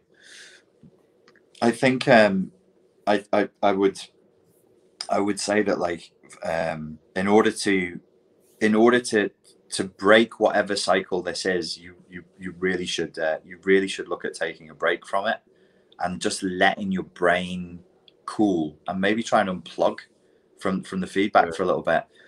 The audience that you are trying to please, I mean, I, I wouldn't want that job. I really wouldn't want that. And do you know how I would do it? I would go full hardcore um, nihilism, and I'd be like, I'm going to get a ratio of likes to dislikes of about 50% here, which is preposterously low on YouTube. I just accept it, and I'll be like, there will be, there is. I mean, I'm I'm I'm seeing it on um, uh, what do you call it on TikTok. There are Gen Zers who who who are aware of this. They're, they're perfectly switched on, and they're perf- they're sick of it as well. You could talk to them, but you're not going to get big numbers. Like the big numbers days are over, and the core audience that you've had will be like, "Oh, I used to love him. I'm so disappointed now. He said this about my ADHD, and I'm furious." dude like just to think just watch old carlin stand up and be like Mm.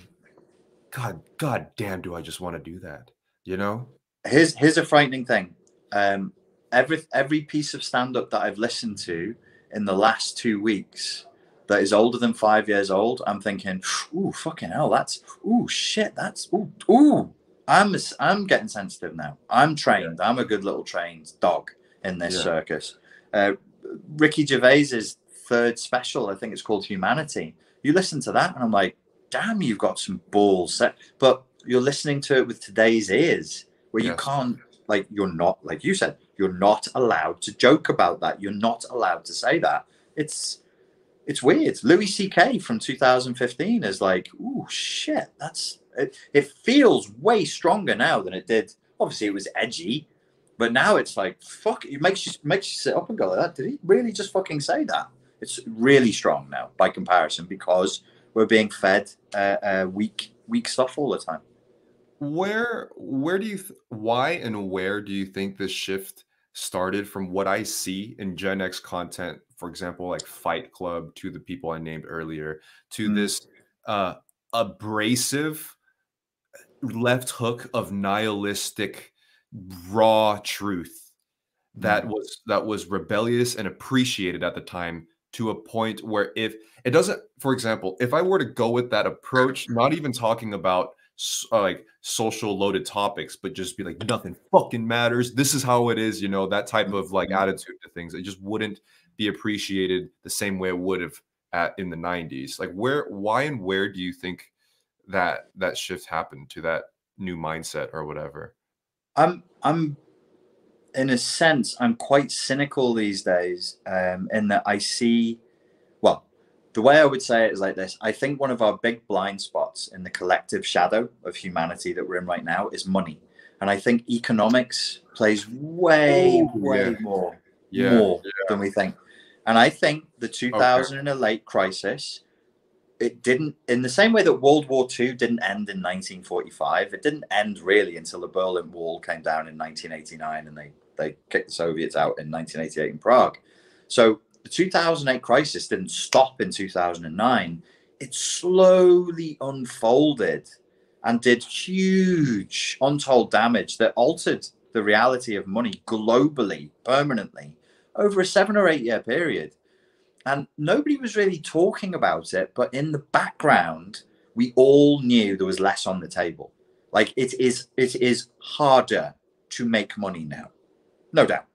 Like I was a doorman, um, and I was doing little bits and pieces of work in schools. I hadn't gone full time in the schools yet, and I had like fucking four mortgages going. My credit was, I'm not going to say what my credit was here, but the, the credit I was offered in the 2000s was absurd for the money I was on. So there was a lot more credit. There was a lot more free money, uh, not free money, but there was money moving freely. I should say it wasn't free money, but money was moving freely. Easier to set up a business, easier to get trust from people, easier to get people to buy. Populations kept growing. The student population has grown. The student population is fucking exploding and I'll I'll say it. It won't make me popular, but I'll fucking say it.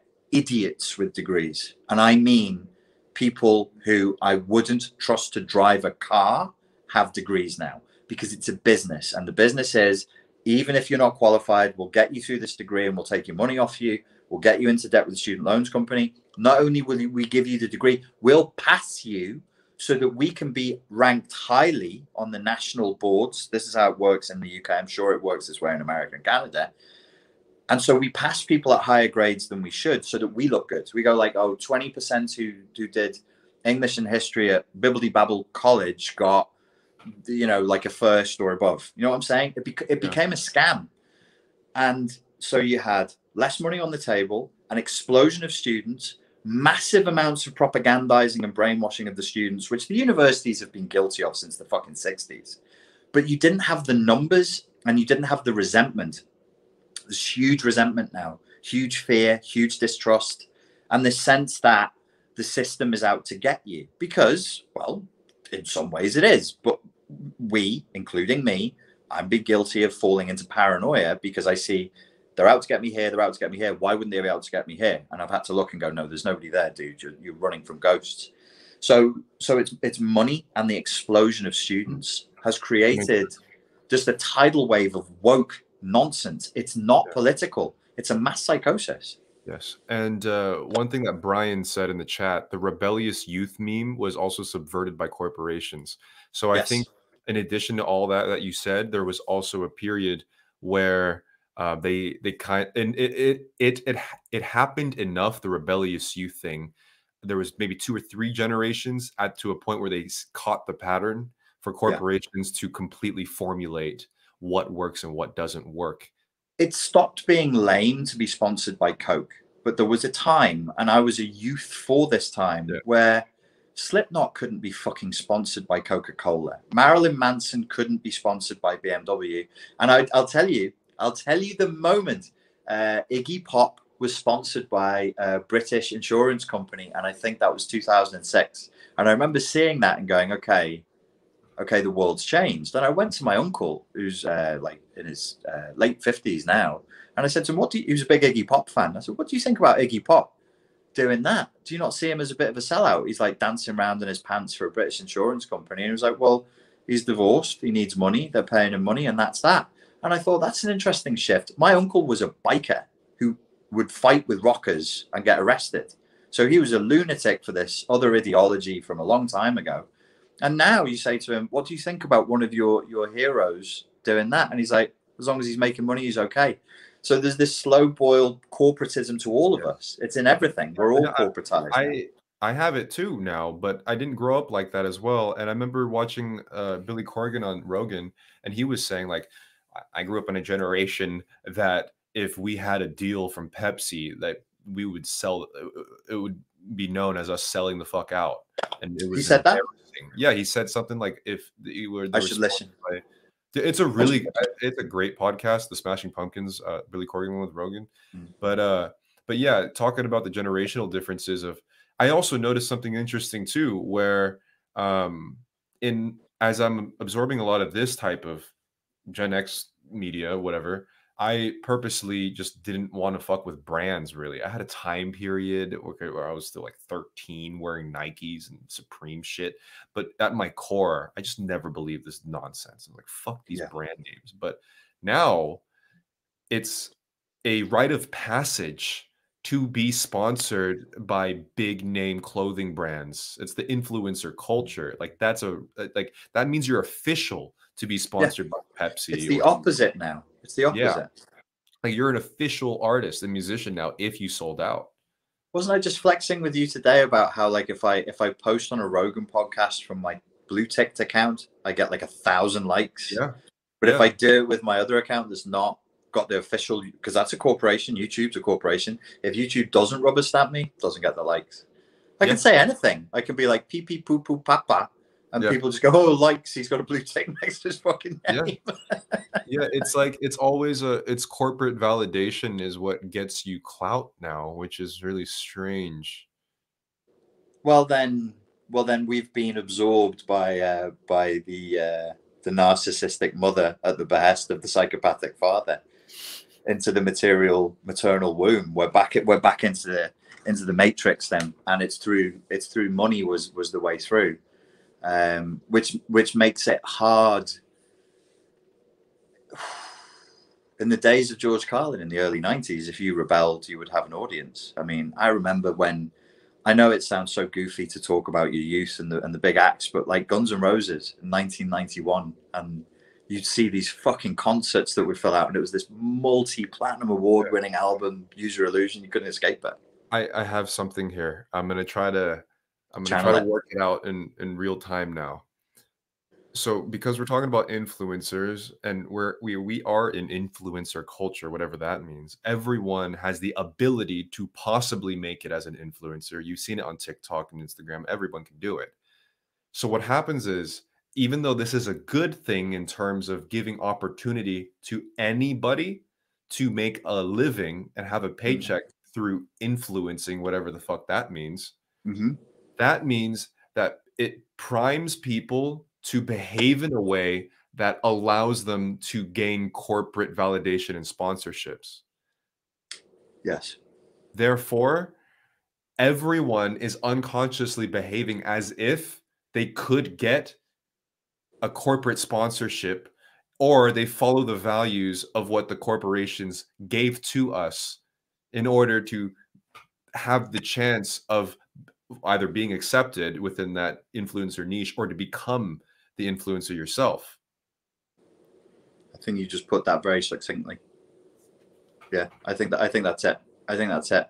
There's um, a book I just read last week, but it's a new book by Steven Pressfield. It's called Man at Arms, and um, it gets into a little bit of the Roman methodology of taking over countries and religions, and it actually got me into reading a bunch of other books that you know try to present the case that uh, the story of Christianity as we know it is actually written the New Testament is written by Romans for a particular purpose to Mhm. to reappropriate and to reabsorb Jewish culture because they were having problems with the Jews and they so they gave them what they wanted, but they gave them what they wanted with a spin that made life easier for them.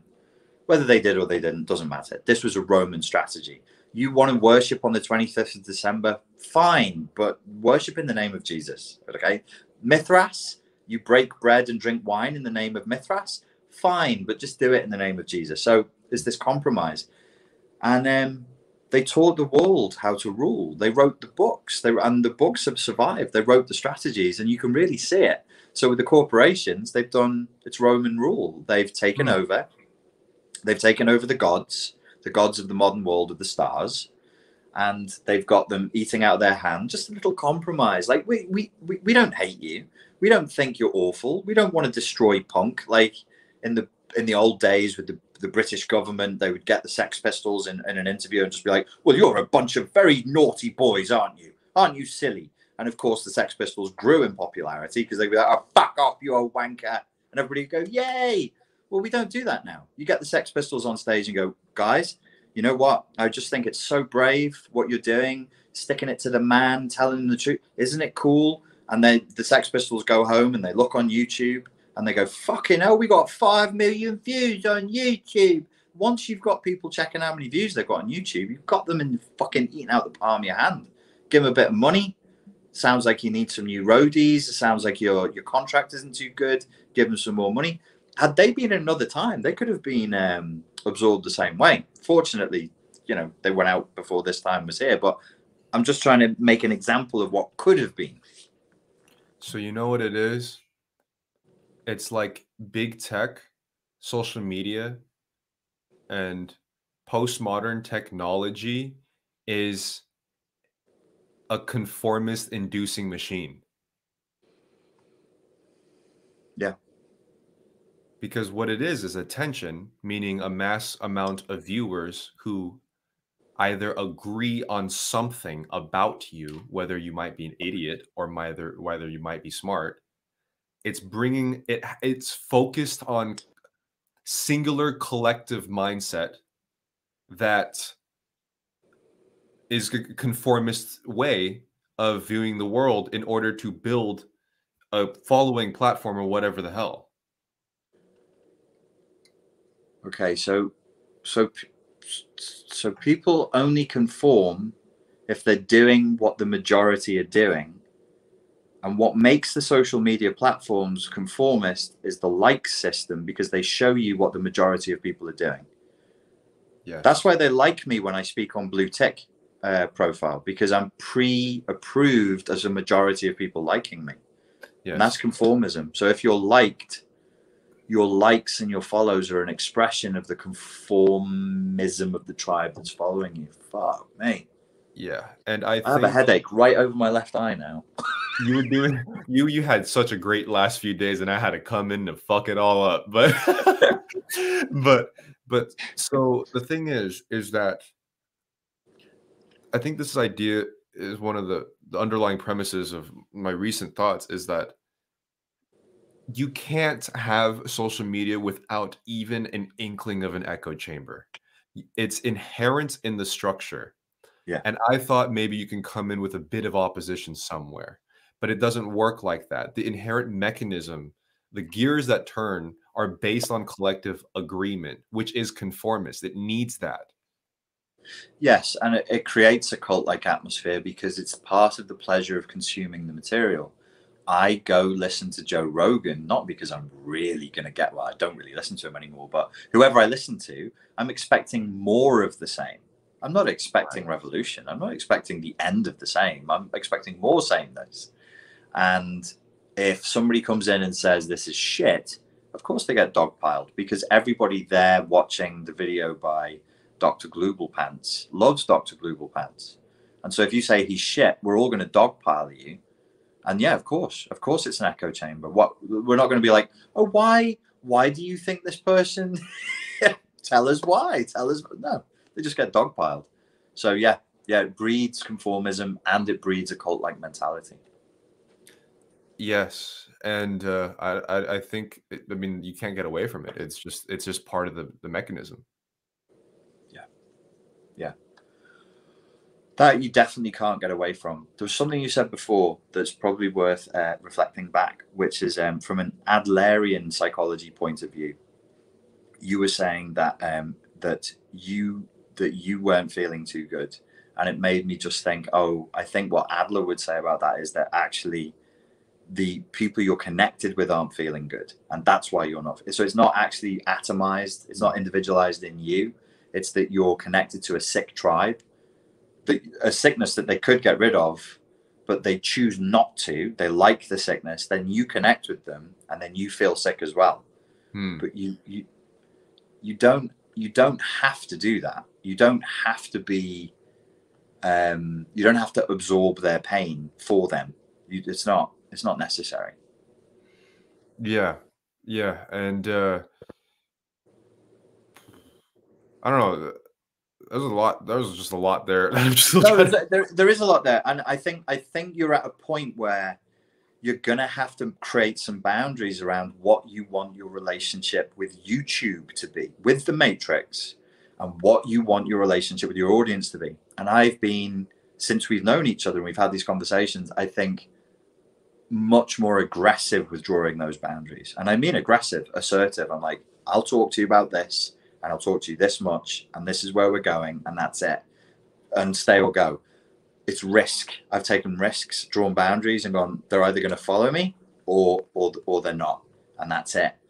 And I I I think you're being pushed to a point where you're going to have to do something similar. You might not have to be as aggressive as I was with it, but you're going to have to start drawing boundaries and saying, "These, this is my relationship with my followers. This is what it isn't. This is my relationship with YouTube, and this is what it isn't." So there's actual some delineation there. Hmm. Yeah. Yeah. Yeah. Yeah. Yeah. I think uh, because of this echo chamber discussion, this this uh, conformist inducing machine, there's something about approaching consciously approaching a social media platform through opposition is just kind of dumb.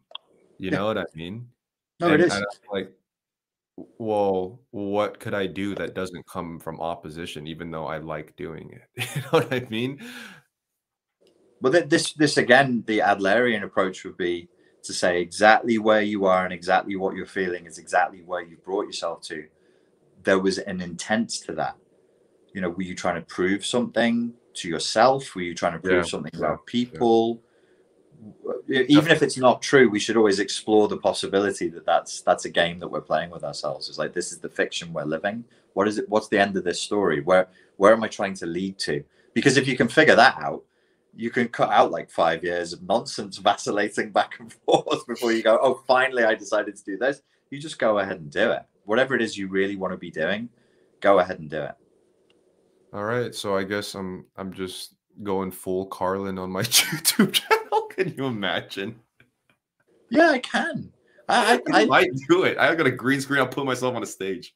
I, from an outsider's point of view, I think that you're traumatized. I think you got beat down, but I see you, and I think most people would agree with me over here. Is like you have way more power than you think you do, way, way more, way, way more, and just like having uh, it sounds corny, but like just having a bit of faith in that and trusting yourself and having the belief in yourself to produce good material that comes from the heart, that's honest and then just let it be what it is. Yeah, the, the same audience isn't going to love it the same way. There's just fucking no way that that's going to happen. But maybe it will change and metamorphose into something else over time that you would feel more comfortable with, which is so much better. Like if you're waking up feeling good and going, "Yeah, I get to talk about this today," that's where you want to be. That's that's real wealth. That's that that means you're rich, even if you're not making as much money. Oh, thanks, Richard, and everyone in the chat. Y'all so supportive and cute. Appreciate it. Should we take some questions from these good people? Let's go. Let's do it. Um, thanks for the therapy session. Uh, how much do I owe you? You owe me one one funny dance on TikTok with your nunchucks and a Alright. bit of a bit of humping the chair. Um, folks, if you have a question, if you can make it one sentence long and end in a question mark, and we will do our best to, to answer it. We're not inviting people into the chat to video chat with us, are we? Not today. Um, Richard, it snowed here hard yesterday. I saw on your Instagram that there was a snowstorm when there was 22 degrees, what, four days ago, five days Yeah. ago? And then it was sunny an hour later. It's crazy. That's fucking. Well, yesterday it was uh, 20 degrees C, uh, bright sunshine, hot day, and now it's like storm and wind. This is this. So this year, listen, folks, don't worry. The pandemic's going. What's coming back? Terrorism, global warming. Oh yeah. They're going to keep us occupied.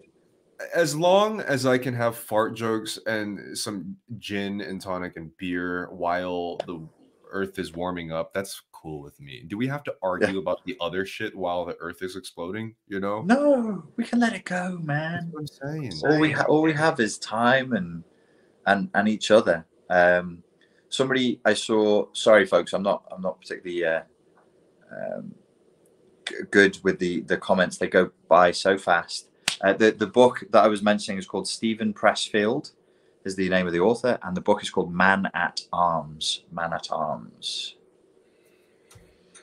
um, and the book that the Romans allegedly wrote is a little book called the the uh, the Bible, or at least the New Testament of it. Um, okay. SF asks, are you willing to starve so that you can have wealthy content? I think that's a question for you, sir. So that's that's a big I don't have the answer to that. And that's something I'm also thinking of. Do I just treat YouTube content as a job just so I can get the income? And then I can I don't know, like do I just make this fucking content and risk the money? I don't know. Yeah. That's, yeah, that's, it's, that's um, it's it's it's always it's always going to be a little bit of a trade off, and you do you know as an entrepreneur you do have to be courageous and take risks, but these risks should be should be uh, calculated for sure. Hmm. Um, why is it so fearful to not follow the herd and do what's right for us? What do you think, Pierre? Um, I mean, we can go through like the evolutionary perspective, right? If you didn't follow the herd in your small tribe, then you're dead. Like literally, you're gonna starve, or you're gonna get casted out, or you're gonna get eaten because you didn't follow the herd to do that. Uh, but even even I guess in the modern world too, it's like you know you get uh, you brought you're brought up in a semi wealthy middle class family, and if you don't follow what they say, you get kicked out. You don't know what to do with yourself. So it's just kind of I think it's ingrained in us. Is it another question from paramedic Yogini? Do you think there will be freedom of speech on social media platforms in the future? Fuck no, it's over, dude. But it's interesting because the the number one place for freedom of speech is owned by the communist Chinese Communist Party and TikTok. TikTok. Yeah, we're both we're both on TikTok. You can find me and Pierre on TikTok. We're enjoying it as consumers and content creators. But it is weird how it has a it has it's a social media platform with distinctly 2009 vibes. It's weird. I'm getting like weird bits of history, stuff Right, about magic, conspiracy theories, and it's great. It's fucking awesome. Weird stuff that has like seven views on it because you don't get that on YouTube anymore. You can't. It's really hard to make it big on YouTube now because they won't they won't show your video unless you have views already. When I browse TikTok and waste an hour of my life Mm. like laughing and learning on TikTok, hmm I'll go to my YouTube recommended and Mhm. it's just the most negative shit. Yeah. The most negative stuff. This celebrity did this. This is the end of the stock. This that, blah, blah, blah. And I'm like, yo, man, where the hell? It, it really provides a contrast, man. Well, that, that that you sent me a TikTok from a girl who was saying the the difference between TikTok and Instagram, yeah, and uh, she was sat there, no makeup on, eating chicken in a in a dressing gown, saying, "Look at me, this is what I'm doing." And then I go on Instagram, and it's cringe now because it's just influencers living pure lives. Everyone's within this- hard. yeah, everybody's trying to. Everybody's trying to be beautiful and photoshopped. And I was like, oh yeah. I didn't use Instagram before it was that, so I don't know any other Instagram. But I was, I definitely can see the difference between like a TikTok platform and an Instagram platform. The the vibe on Instagram is very very conformist now, Yeah, yeah. very flashy. Richard, are you getting back to the narcissism content more? Seems like it on TikTok. Um, on TikTok, I can have a naive, uh, I can talk naively about narcissism. You can't really do that on YouTube now, or at least I can't. If you started a, a YouTube channel, you would be able to, because it's it's become politicized with a small p, and uh, I, I think I think like where Pierre is at, that's how I feel about doing narcissism content on YouTube. I'm just like, oh god, knowing that it's going to be consumed by a bunch of narcissists in a way that makes them even more narcissistic. Michelle D says, "Is the need to commodify yourselves to be marketable one of the most damaging aspects of being influencers?" That's a great question.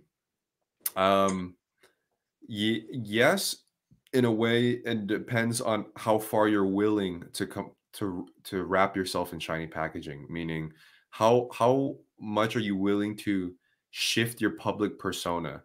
Like as I was watching that Reddit video of people that are friends with influencers, some people like completely shift their mannerisms, the the, the tonality in their voice, their complete attitude to a completely different thing, vastly different thing and that is really damaging to obviously because it's bad for your brain um, so i guess it depends how far you go with it I've seen it um, in the Manosphere where I get interviewed by a guy, and I'll like it's happened a couple of times. I'll come on and be like, "Oh, hi Richard, how are you? Are you good? How's work? Yeah. How's your knee recovering? Yeah." And then the, and then the podcast starts, and they go, "Hello, hello, today I'm here with uh, Richard Grannon. And I'm like, what, what, what, what just happened to your voice? Like, what, did you, did you got to, did you need to cough? Hello, welcome to the Manly McManderson podcast. We, uh, we kill deers with crossbows and eat them when they're still alive. But, but you know, here's the, here's the dichotomy here is that that works. It, Yeah. it works because it, it feeds into the, the echo chamber inherent in the social media system. I think when I look at my own platform, one of my biggest problems is that I'm not solidifying my commodification to one singular point. That was a sexy sentence. God damn. It but- was, yeah. Sync with what? So, But I mean, I'm, I'm singularity. like shifting the what I fucking feel that day and express myself in, in that moment, which veers off a lot of people that didn't sign up to see that in the first place. Yes, and I think you've hit on something there that somehow we, as, as we waltzed through the minefield before, we didn't hit this mine. Is like social media is a fundamentally reaction-seeking medium, Yeah. and so you're only rewarded by reactions. So of course you're reaction-seeking. So of course guys are doing that and posturing that because, as you just said, they get rewarded for it. The problem is, is that we're then mirroring the uh, behavioral patterns and communication styles of narcissists which is purely reaction seeking communication no sincere communication it's just all for effect and likes and follows and it is it is a problem um, Yeah. one of the things um, maybe that we should have a private conversation about is is uh, is finance just so that you feel like you're sat on a big enough block of cash that if you do something completely insane on youtube it doesn't it's not going to kill you it's not going to leave you homeless Yeah, uh, that would really help a lot for sure. But I mean, Mm. I'll I'll have a confession right now. Like my whole Instagram is just pictures of my fucking face. Do Mhm. I actually like it? Do I want to? It seems like I might have the personality that wants to do it, and I love my own fucking physical being because it's perfect. I hate it. I actually don't like setting up shoots of myself and doing the whole thing and posting all- myself three times every single time. Like I don't, I don't. That's not really natural to me. I don't really enjoy it at all. But through commodifying yourself as a social media brand or whatever, you you have to almost you have to appropriate some narcissistic behaviors. You know, it, it that's part of the commodification of it. And uh and I mean, at this point, as you guys can see, I'm fucking rethinking everything because I don't know if I can keep this up. I, uh, I think I told you this. Like, I would post something on Instagram that would be like, how to recover from CPTSD or something that Freud said about something, and it would get so many likes. And then every time I jumped on a plane, it just became a thing. I'd take a selfie every time I got on a plane.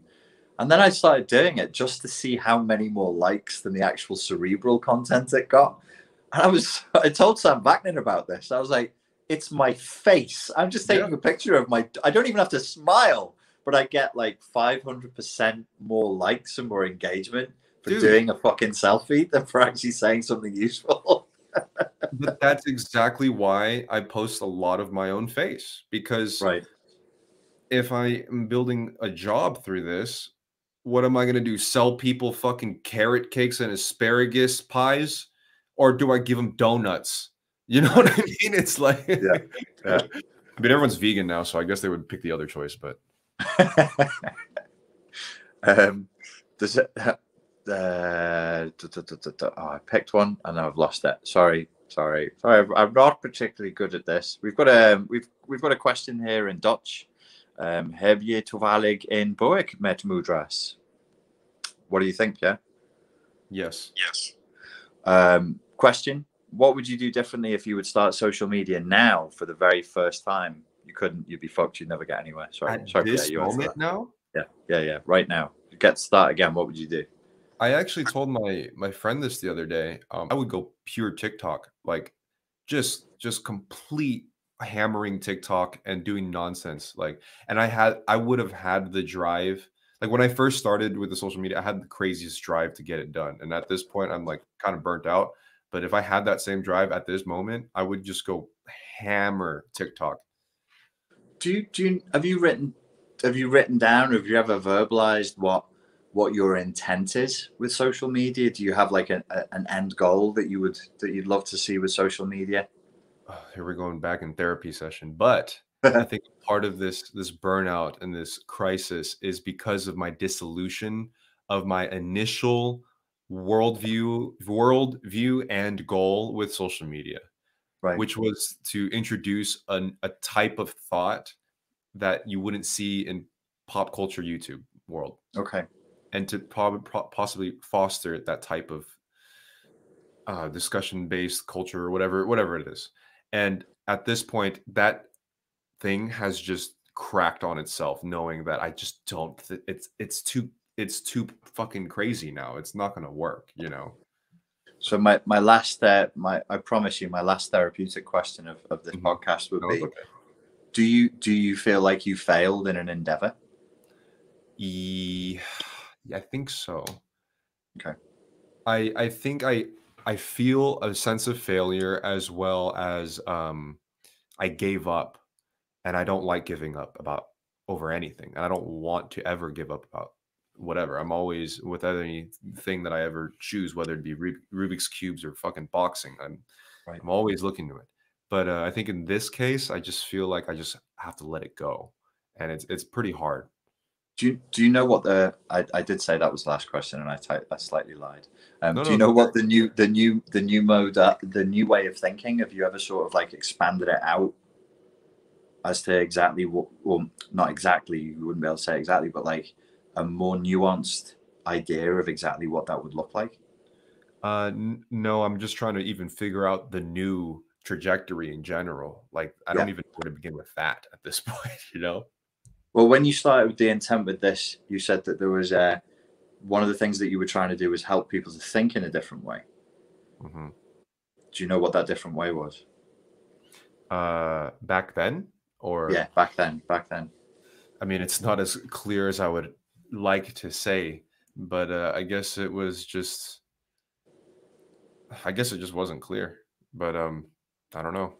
I, I can I can imagine from knowing you that you probably wanted it to be something that was fairly human, fairly well humored, that brought people together, that Right. made people who felt like they were ostracized, There that they go. were part of something.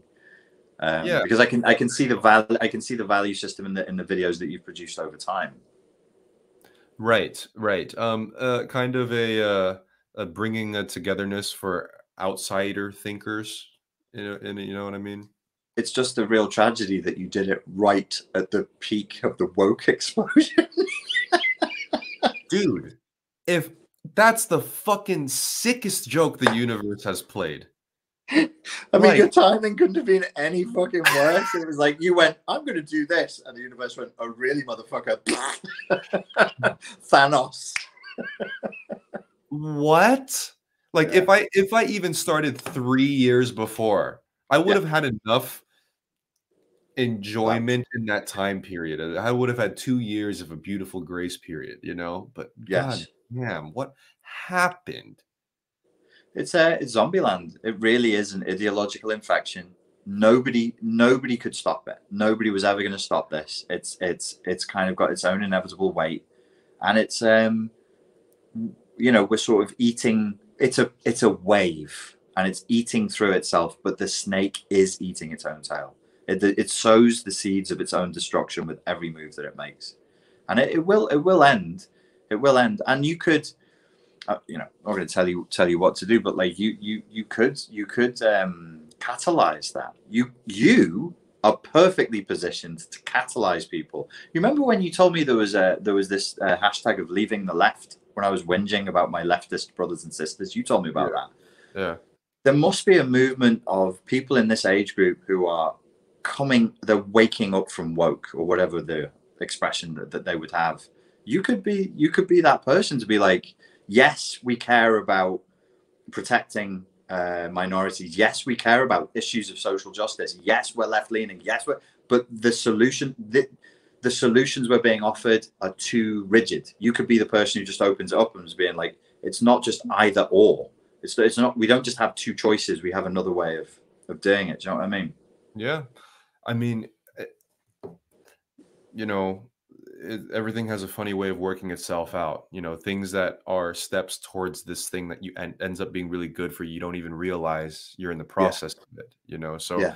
this could just be another one of those story arcs, I guess you would see in a film. So Yes, maybe this is you're living that part of the story right before you became the dictator of Europe, and it's Dude, not even when, we don't even live in a united Europe yet, but we will. listen. When everything opens, I'm gonna be the one standing on top of bar countertops. and be like, listen, I have it. we're, we're watching we're watching take place like the backstory of either a superhero or a super criminal, and I don't know which it is yet, but that's what's They happening. did it to us. Pierre the dictator.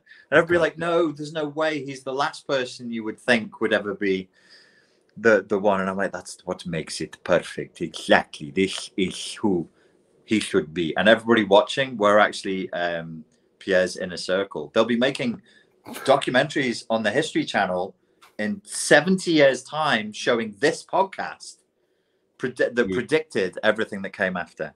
And I, I would be keeping tabs on the hate comments on my main channel, man. Be like, Yeah. oh, yes, BTS five thousand. Ah. Come along. he goes on the list along with his family.